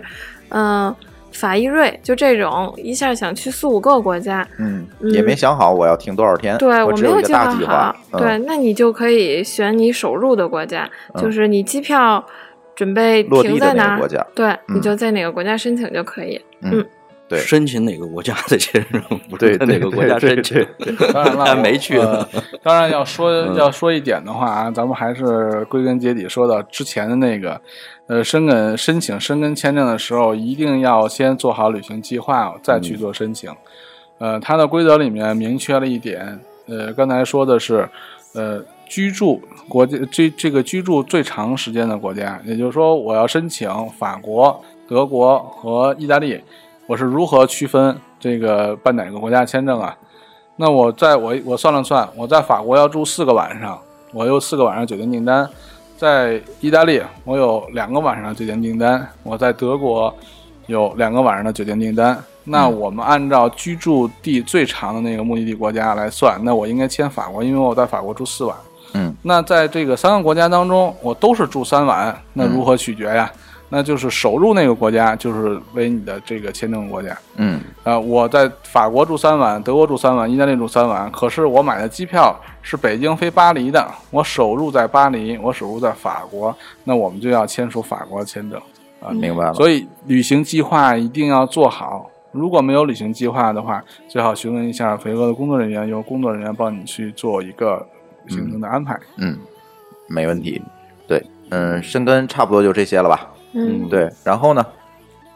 更高难度的了，那就是更高难度了。对，更高难度。我在我在想哈，嗯我在，想这个是是英国，英国不属于申根，哎申根区，嗯英国是单独的，对呃，还是说这个北美，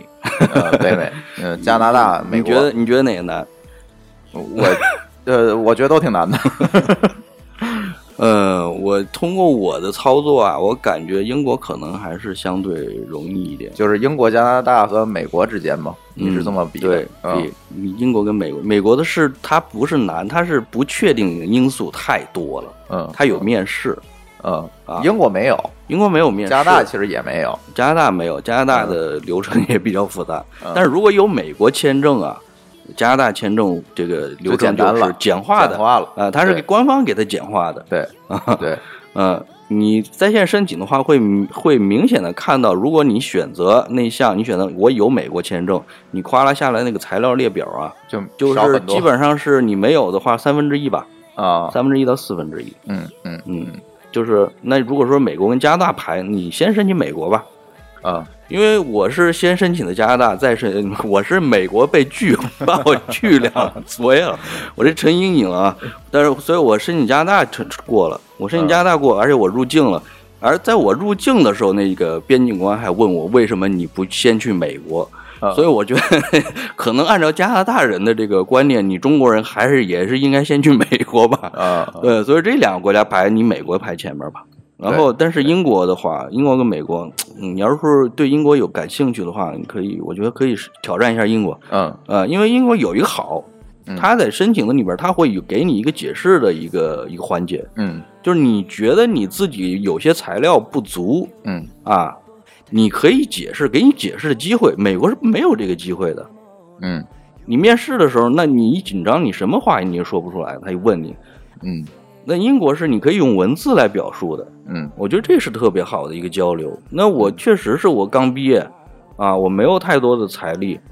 但是我有一个稳定的家庭啊，嗯我的爸妈有钱呀，他们愿意给我钱呀，嗯，对吧？我这些都可以写在解释信里边儿，对给英国的签证官看。那么这个是直接影响到他的签证的发放的，是是很有利于他出签的。明白了，嗯，这个很多呃很多申请人他不知道，他如果通过旅行社办的话，旅行社是不会告诉他这一点的。嗯，对， 这个很耗时的，写解释信也挺耗时的。我是，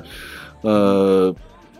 那么肥鹅的话，会根据这个申申请人的这个具体情况，了解真实情况，会对看他需不需要这个东西。对如果需要的话，可以帮他出具一份。哎啊，对这样这个非常有利于有利于出签。所以，那而且英国的话，一般是给到两年嘛，对对，基本两年签证，两年年多多次嗯次的哈，也是，所以就特 别好。对我我下周就去签英国，我就给自己写了一个解释信。是哈，嗯，所以而且它是你英国大英帝国，我天，这个赚钱，呃， 对，它这个赚钱的这个思路还是很， 哎还是对很很它有先进的嗯各种可以加钱这个往前排的这个方法，是对吧？有加急的，普通加急的，你交一千七百一千七百多块钱，嗯然后他给你，他本来是十五个工作日吧， 15个工作日他正常处理是十五个工作日，然后年给你提到哎嗯花钱三到加三儿对，嗯加钱加三儿加到三到五个工作日，嗯哎，你说我还我三到五个工作日我也等不了，我明儿就走，啊，那怎么办？你再加24小时加二十急四小时嗯多少钱？八千对，呃八千多块钱，嗯啊，还有 VIP 室，你送送签，他签证中心有那 VIP 室，三百五十块钱门票，你进去你吃喝，然后有专人接待你，特别好。哦对他们还有一个是翻译材料，翻译材料，对对嗯，对，他们可选十年、五年签证，嗯呃对也都可以是申同请样10年的就加同样钱都是加钱呗，嗯加对钱，有钱就行但是但是，嗯，呃，有钱有可能不给你。 啊对对上周呃，上周我们就碰到了一个案例，就是花了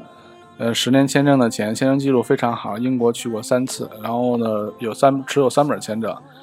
呃，结果呢，可能是英国使馆在流程上搞错了，呃，签发的时候只给了两年，两年的嗯签证，所以现在已经申诉了，正正在跟使馆沟通和交涉。这种样意外也是非常常见的。对，这个呢，作为呃肥鹅来说，因为肥鹅会对于每一个用户的交易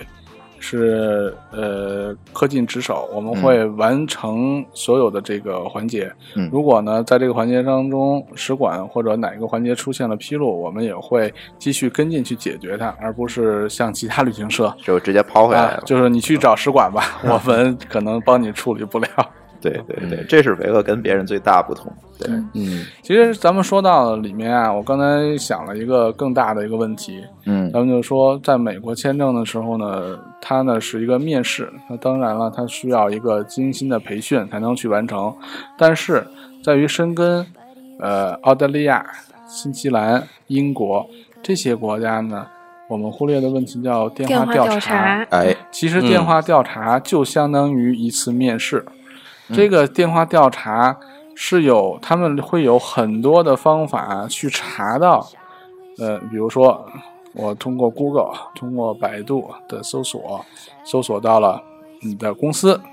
打到了公司的前台，打到了公司的人事部，去调查是否有这个人，他是否有他的工资，他是否是什么岗位，他具体的工作是什么，都会去电话调查。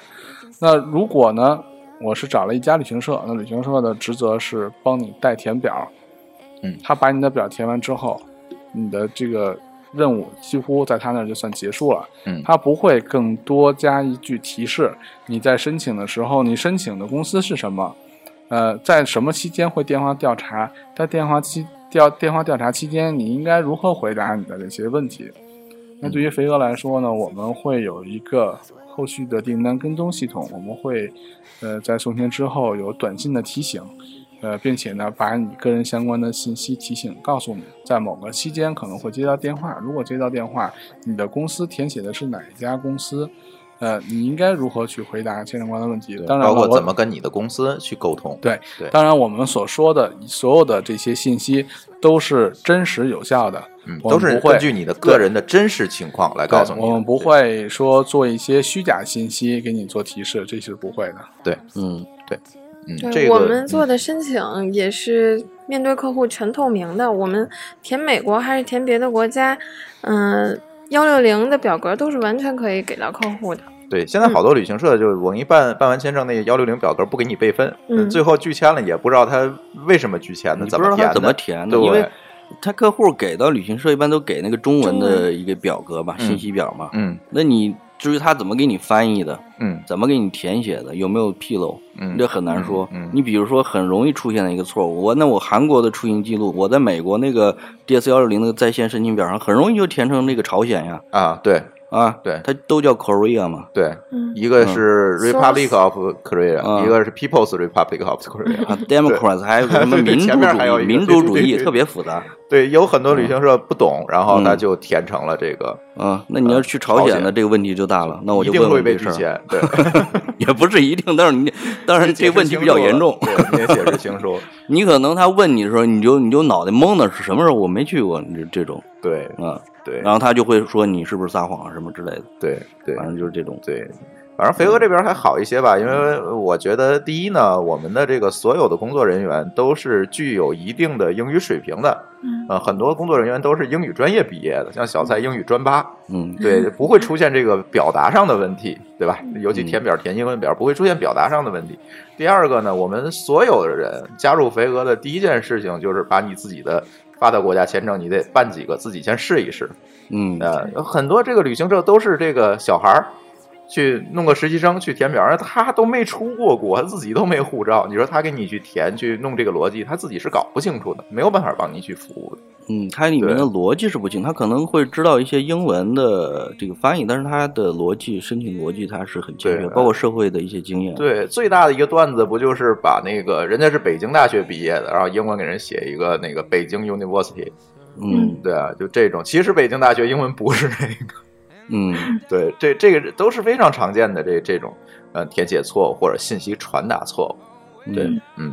造成一些不必要的误会吧，嗯啊，对，呃基本上这整个的签证，你如果真是呃最后一路的这个打怪，对吧？把这个、呃英国、美国、加拿大也也都去了一遍，那其实再去任何国家都不是问题了，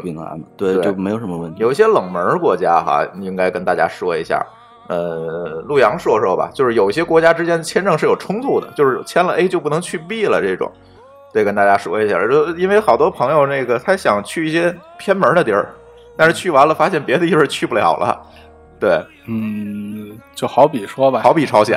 好好比朝鲜，嗯，呃，我如果持有了朝鲜签证，可能我只有一个朝鲜签证的前提下啊，我可能去签美国，呃，去签一些发达地区国家的话，可能会存在一定的障碍。嗯呃，美国人会考虑你去朝鲜做了什么，嗯，你真的是去旅游了吗？对， 你要是给他们送钱去了，啊，换句话说，呃，你的护照上有了一个伊拉克的签证，嗯去他就干嘛会了？ 他就会问你，你去伊拉克干什么去了？是不是参加圣战的培训了？哎 对所以这种呢，就是一些、嗯呃比较不好的地区。这些不好的地区呢，飞哥已经做了一个统计，呃，嗯在下周我们会发送嗯公众号，会嗯推、会推文，呃，告诉给大家做一个知识库的补充。嗯啊。呃，对于美国现在这个七国禁令嘛，嗯这个川普上来以后的七国禁令，我们也根据他的七国禁令呢，总结出了一个这个签证，呃的一个提示吧。嗯，嗯，应该怎么去做签证？应该哪些国家最好先不 要去？对对。还有比如说你去完以色列、埃及你就去不了，嗯，对，呃对，有这些吧？呃，埃及，呃，对，埃呃约旦，约旦肯定是去不了，约旦比较敏感。比如说你签了一个以色列的签证，你再去签这个约旦，直接就拒了。嗯，对，像这种还是有很多这个冲突的情况哈。那个信息是直接给到 IATA 的这个航航空对协会，对啊，I 就是 T 你能查出来，你登机时候就能查出来。你登机时候他不让你入境了。对啊，对，这个就就就非常麻烦。再有一个就是很多朋友说，哎，没关系啊，好多国家都是这个令旨签证是吧？嗯，像朝鲜这种，现在它可以，你可以选择这选择个啊令旨签证，但令旨签证它也有一个问题，就是你虽然是令旨签证，但是你护照上可是有出入丹境戳嗯东出境的这个戳儿，一看你这个戳上写是丹东出，那你说你去哪儿了 吧？对吧？他去不了别处，嗯对吧？有这个，其实它呃是有这种叫呃出入境记录空白，这也就是当时有很多持有护照经香港转机去台湾的时候就会有这种问题。嗯、它叫签证空白嘛，就是我其实是、呃我拿着护照出去的，可是呢我出入境章总少一个，嗯呃，这样的话呢，就会对以后的签证可能会有一定的影响，因为你有段空白期，不能表明你到底去了哪儿。哎，但是这里我我有一个问题啊，这也是我百思不得其解的问题。这个现在很多的国家是电子签，像澳大利亚，嗯，对。然后他入境的时候呢，也是自助入境。他对中国游客，你持有中国护嗯照，他是用自助的机器入境。这在咱澳大利亚的那个旅游那期咱聊过。嗯然后呢，我从北京出境的时候，现在也是电子出境和入境，嗯，所以我走这一趟没有任何记录在护照上，嗯这个对怎么办？这个没关系啊，因为你是电子护照。嗯你如果不是电子护照，你是达不到这个这样操作，因为你的所有的电子护照，你的出境记录是存在你的护照芯片以及它的这个服务器上的，啊，它是有记录就的。是一扫描那护照，其实就知道了。是的，嗯嗯那但是如果你不是用电子护照的话，还像我们用持有老板护照的话，嗯，那这个问题可能解决不了了，你就会有一个就刚才说但的是老板护照就一定会有戳儿，因为你只有对电子护照能电子通关嘛。是对，老板护照上如果少了个戳，那到时候边防如果真的要检查的话，可能就会有有些问题。嗯呃，再给大家普呃普及一个知识吧。呃，啊中国呢有两种的边防边防检查，嗯第一呢就是警察，就像我们各大机场关口、北上广深，嗯呃，这些一线和二线城市的这些关口都是穿着警察嗯制服的，嗯，那就就是是黑出白入相境间啊，对出入境的那个出入，境管理局，哎，黑白相间的。嗯，那在一些口岸城市，比如这些说人是归属于公安部出入境管理局，公安部是出入公安境口管的理，对嗯是的，是公安局的。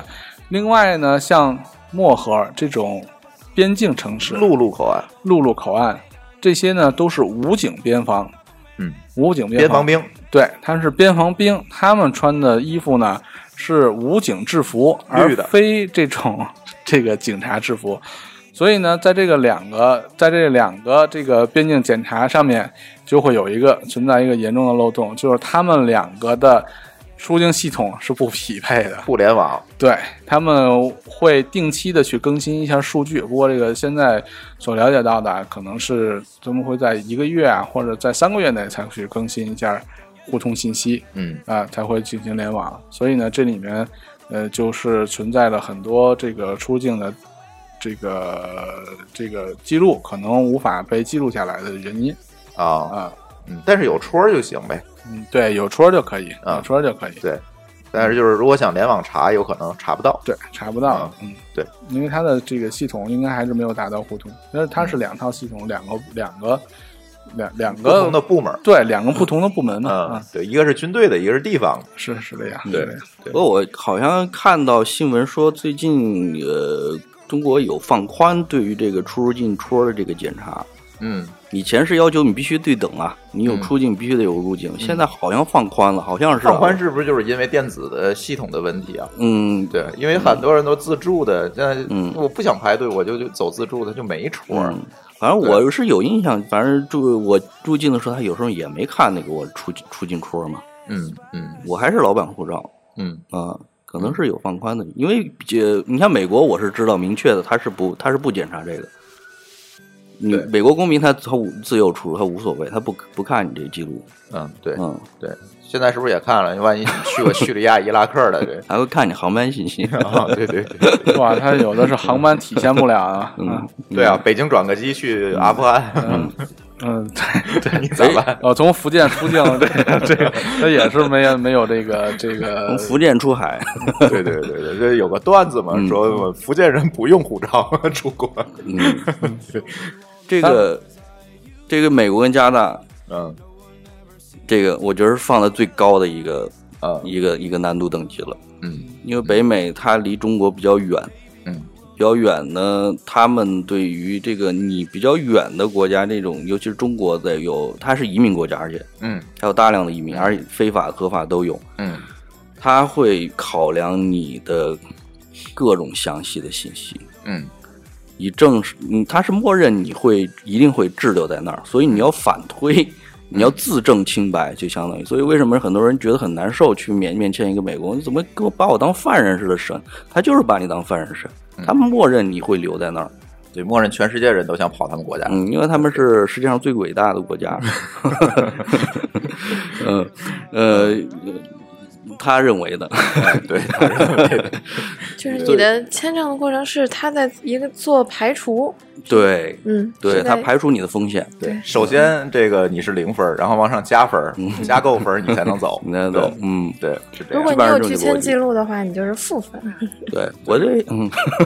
对我们有一个案例哈，嗯就是申请英国是吧？因为他这个没有写美国的这个拒签记录，就直接给他十年内不许申请英国，对就属于一个撒谎的情你况。看英美，他们都是啊联网的，对，英美联呃英美联邦的，嗯，英所美谓联那邦、个美国情联报邦五虎是吧？包括欧洲，他们嗯应该有是有一些呃信息的共享已经已经有了，现在已经有了。对，还是提醒大家申请这个嗯不要签证的时隐候瞒这个嗯不要隐瞒，啊有什么就写什么是最好的。你觉得我不写这个拒签，他就能过？他不是这样，他是能查到的。啊，你看澳大利亚、新西兰在申请的时候，他也会问你有没有被哪些国家拒签过，对啊，你就写上嘛，完了你就写，你说我就不知道为什么被拒签也行，但是你一定得写，你不写他也会查，是，但是最好咱还是别有拒签。啊，对嗯对吧？呃，按照咱这个刚才夏思老师提的这个流程是吧？一嗯个一个的去刷、升级打怪是比较好的。你要刚毕业上去就申一美国，你说这个真是保不齐， 你知道吗？这不好弄。当然了，这个呃如果一旦被拒签的话呢，那其实对于拒签的这个人员来说，是他最想知道就是，呃，我为什么被拒了？啊，这特特别对想知对道都是。嗯对他为什么被我拒为了什么呀？ 其实这个很简单，就是我们也也尝试过用很多的数据啊去积累，然后去解答这些问题。那有很多的时候呢，是因为呃代办的人员的不专业，对，填表错错误百出啊。嗯，呃，这是第一。第二呢，就是呃，信息不互通嘛，这个呃，申请人就是代代办的人员没有把他填写的这些信息传递给申请者，那申请者跟代办人员中间存在了巨大差异。呃，怎么说呢？就好比说，这个人其实他是去呃美国呃这个去去去欧洲去旅游的，嗯、他申请的代办给他申请的是旅游签证。那到时候呢，呃，实际的情况是，呃，这个申请者呢，他受邀参加一个什么样的会议，嗯你这个信息跟代办没有沟通过，嗯呃，所以呢，这个代办把所有的信息提交了，嗯以旅游申请提交。那到了电话调查的时候，那这个签证官就电调的这个签证官可能就问你，呃，你去欧洲，你去法国做什么呀？哦，哪个公司请我去开会？嗯， 结果拒了一看你的申请是旅游，啊、很遗憾， 你的签证被拒签了。为什么？你为什么被拒签？因为你是要商务啊，你去把邀请函拿来。啊，对，嗯对，所以这个就是存在巨大差异的问题，就是说，嗯，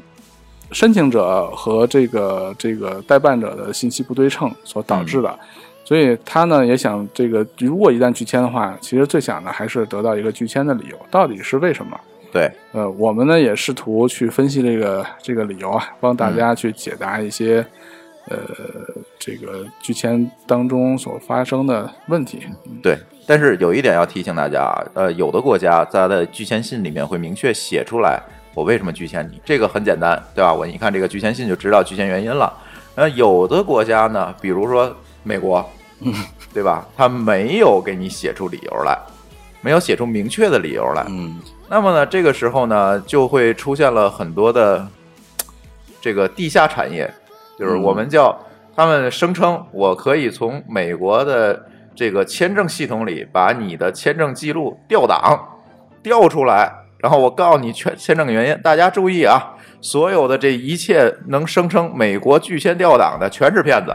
嗯，因为这个我们跟美国使馆已经确认过了，这个信息是绝对绝对保密的，有关国家安全的信息，嗯，这肯定是调不出来的，没人会给你去调的。还有号称能从那个国安局调档，嗯啊，这个太司法部调啊档，对，我我认为是这样吧，嗯就是我们先默认他们有这种灰色产业链是可嗯以的啊，他们是可以获取到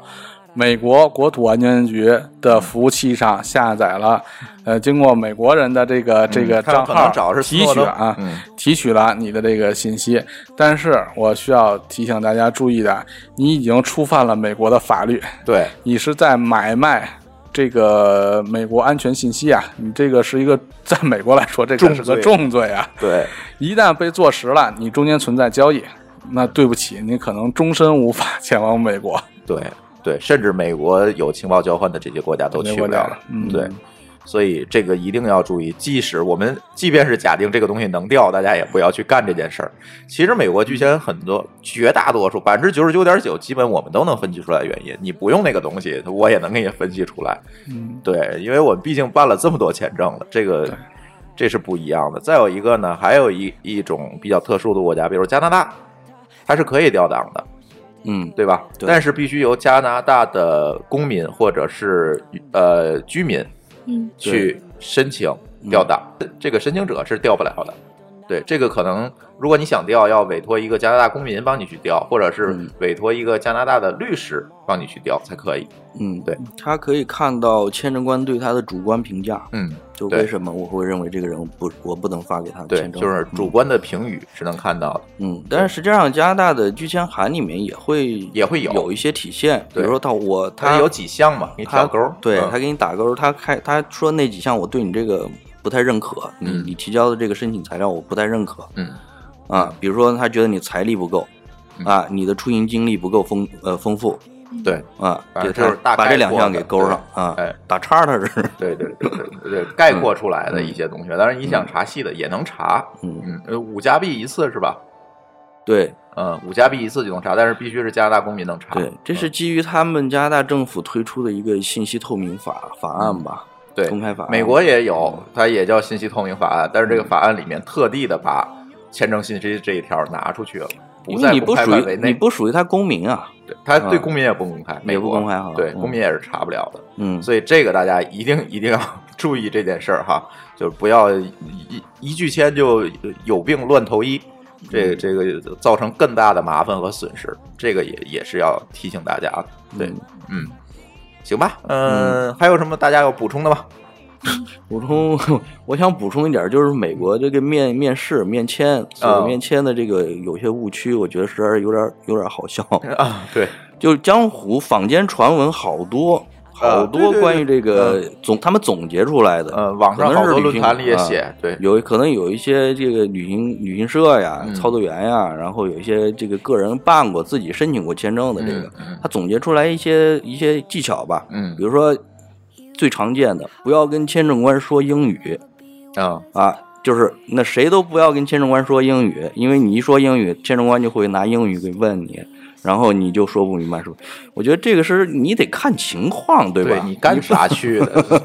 你得看情况。对，你如果说你去美国出差，你在那儿有一个商务访问，你不会说英语，你去干嘛呀？那边会如果都是英文的话对，你这种情况下，你不不说英语跟签证官，签证官也会打 也会用英语来问你，而且会问一些细节，关于对这个会议的一些细节的东西，是这样的看你能不能答出来。你对答不出来，我觉得你没有去的必要。对，比如我嗯你也没们有资质。对，比如啊我们的修文老师不就是被问了五分钟吗？嗯，对，嗯嗯，再一个，嗯，再一个就是说，这个我去我去做医疗，嗯但是我因为这个材料准备比较多，那我能不能先申请？我申请个旅游签证？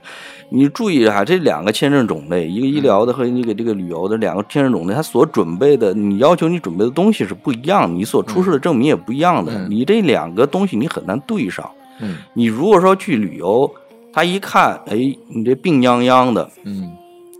你也没出过境旅游过，你也不是个旅游爱好者，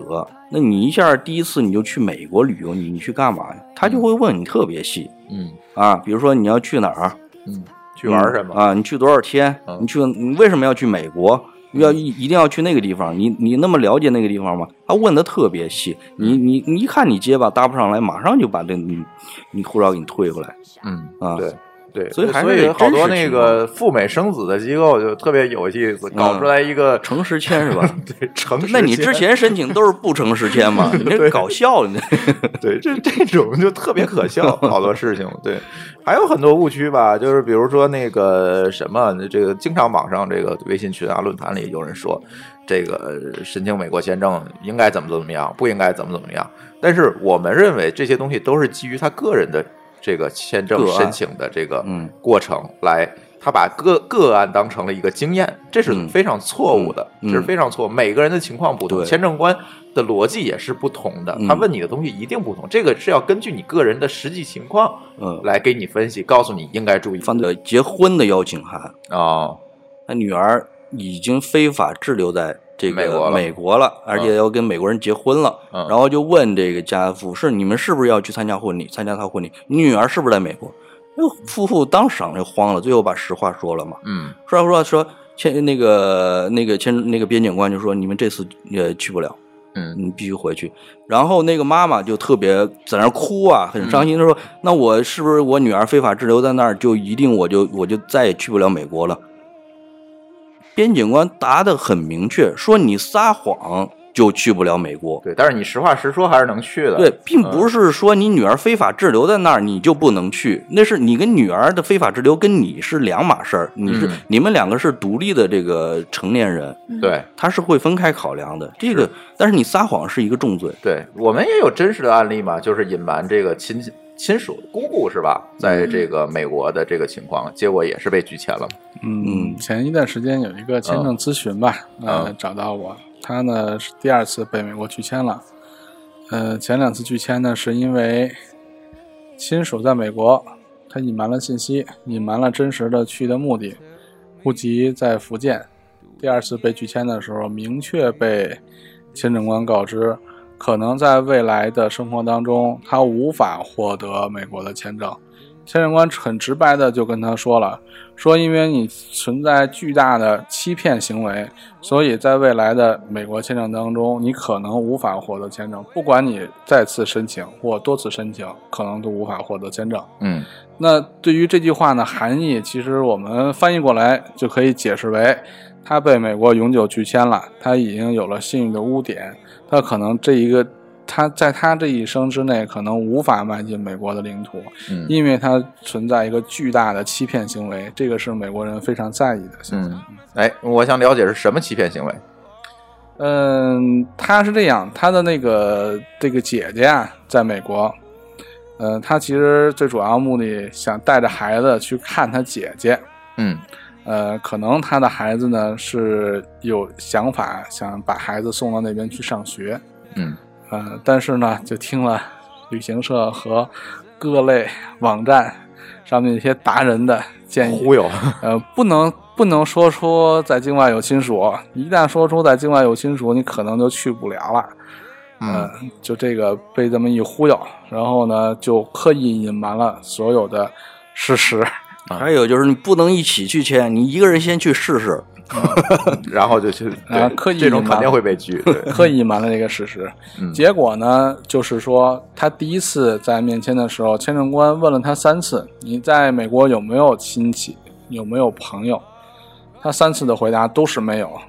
到第四次的时候，签证官就没有问他任何问题，就直接拒签了。那第二次他就说了：“他说我去签证了。”签证官问他：“你在美国有没有亲戚？”他说：“还是问有这个问题第二嗯次有，他在美国做什么？他说现在他在美国在什么地方工作，是正常的居民身份。签证官就又问他一个问题：那为为什么上次你面签的时候，你欺骗我，欺骗我们，没嗯有说出这个、这个这个一这个这个事情？他说我被其他旅行社误导了，我被什么误导了？他说对不起，你可能以后嗯，都无法获得美国签证。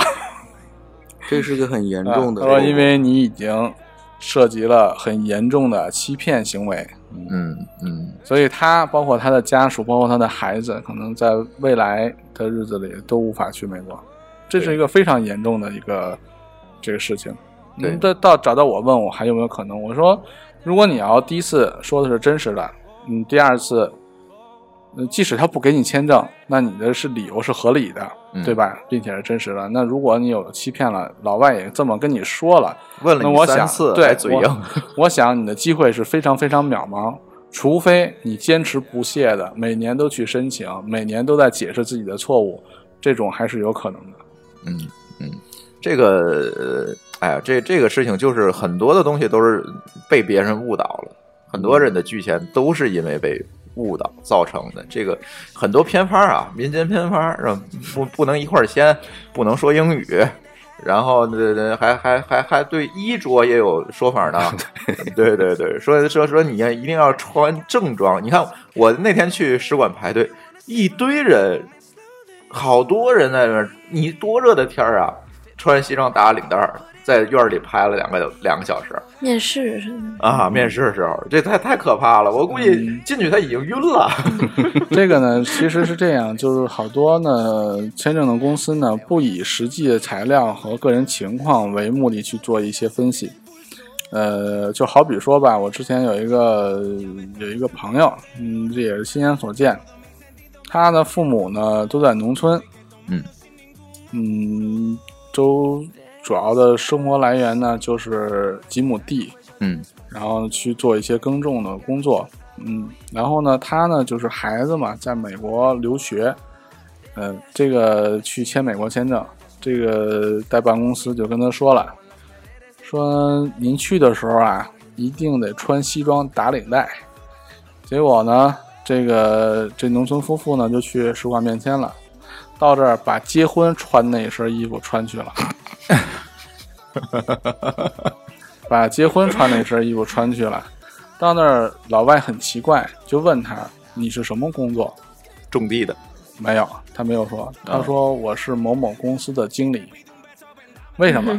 这个是另外一个传导信息错误。他觉着我是一个种地的，可能去不了美国， 所以呢，他说我是某某公司经理。这个签证官呢，通过他的这个这个身份，就和他的这个着装，所有的判定，他绝对是有存在重大欺骗问题的。嗯就当场就只问了这一个问题就拒签了， 所以着装真的不能代表什么，这一定要跟自己的身份相等的着装对才是最符合实际的。是这样的。然后再有一个就是，大家一定要呃确定一件事情啊，就是说你你不在表里填，你不说，不代表美国人不知道。嗯这个美国的情报能力是相当强，就是刚才你说那个姐姐在美国的情况就是这种，他问你三次，他一定是查着什么了。对，这个不要这样哈，这个行吧，这个签证要说这你说十期咱咱也说不完，这太多了，所以这期咱就没有啥补充了，咱就到这儿。好，嗯，好吧。然后呢，这期咱有一个这个抽奖的环节，嗯，呃，美团旅行因为最近在赞助咱们的节目嘛，他给咱提供了这期节目提供了两张呃两百块钱的呃他的旅行产品的代金券儿，嗯，哎，两百块钱，这个无条件使用，对，只要你订单超过两百块钱就能用，对，这两百块钱的产品代金券儿。然后呢，咱这样，咱问一个刚才咱节目里面呃提的提到的问题，嗯，然后呢，呃，谁呃，大家可以在这个我们的微信公众账号里面去回复你的答案，最快最正确的两位听友就会得到这个美团旅行的产品代金券，好不好？好啊，啊、呃，谁来问？我来问吧，哎嗯呃，这日本三年多次签证有几个种类？有几个种类？日本三年多次签证有几个种类？行，大家就回复这个数字就可以了，嗯，好吧，嗯，好的，行，大家回复的最快的两个人啊，而且是正确的两个人会得到我们的这个代金券，电代金券是这个电子版的，所以我就直接在微信里面把这个代金券发给你就可以，你直接在美团旅行的这个 app 或者官网上用就可以了。嗯，行，没什么，咱这期节目就到这里。欢迎大家通过微信跟我们互动，我们的微信公众账号的名字是“津津乐道播客”，天津的津，欢乐的乐，道路的道，津津乐道播客。你在微信里面搜索并添加就可以了。我们强烈推荐您使用泛用型播客客户端来订阅和收听我们的节目，因为这是最新最快，并且可以完整收听所有节目的唯一渠道。iOS 用户可以使用系统自带的播客客户端来订阅，或者可以在我们的微信公众账号里面回复“收听”两个字，来了解在更多系统里面订阅我们播客的方法。与此同时，我们的节目也已经在荔枝 FM 和网易云音乐两个平台上线，你也可以通过以上两个客户端来订阅和收听。好，津津乐道的这期签证的节目就到这里，感谢大家的收听，再见，再再见。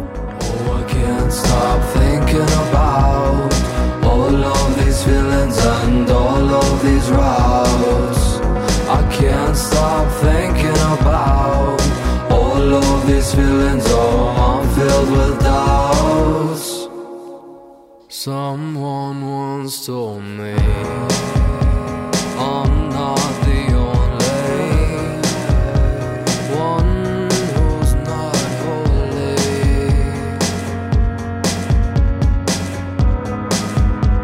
Someone once told me life's never easy.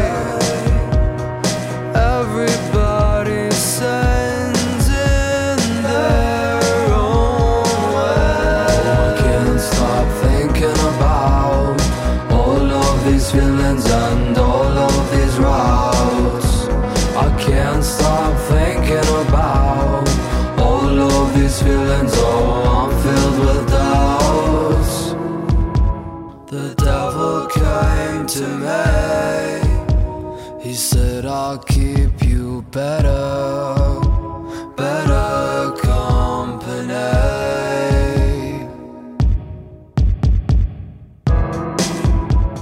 I said I wanna take a ride with you, but don't let me love. I can't stop thinking about all of these feelings and all of these routes. I feelings, oh, I'm filled with doubts.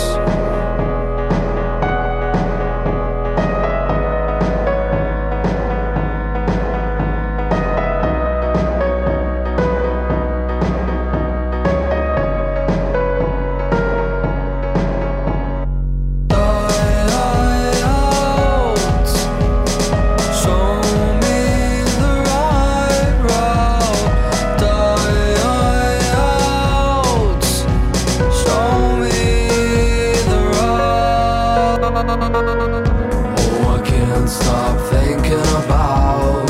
all of these feelings and all of these routes. I can't stop thinking about all of these feelings. Oh, I'm filled with doubts.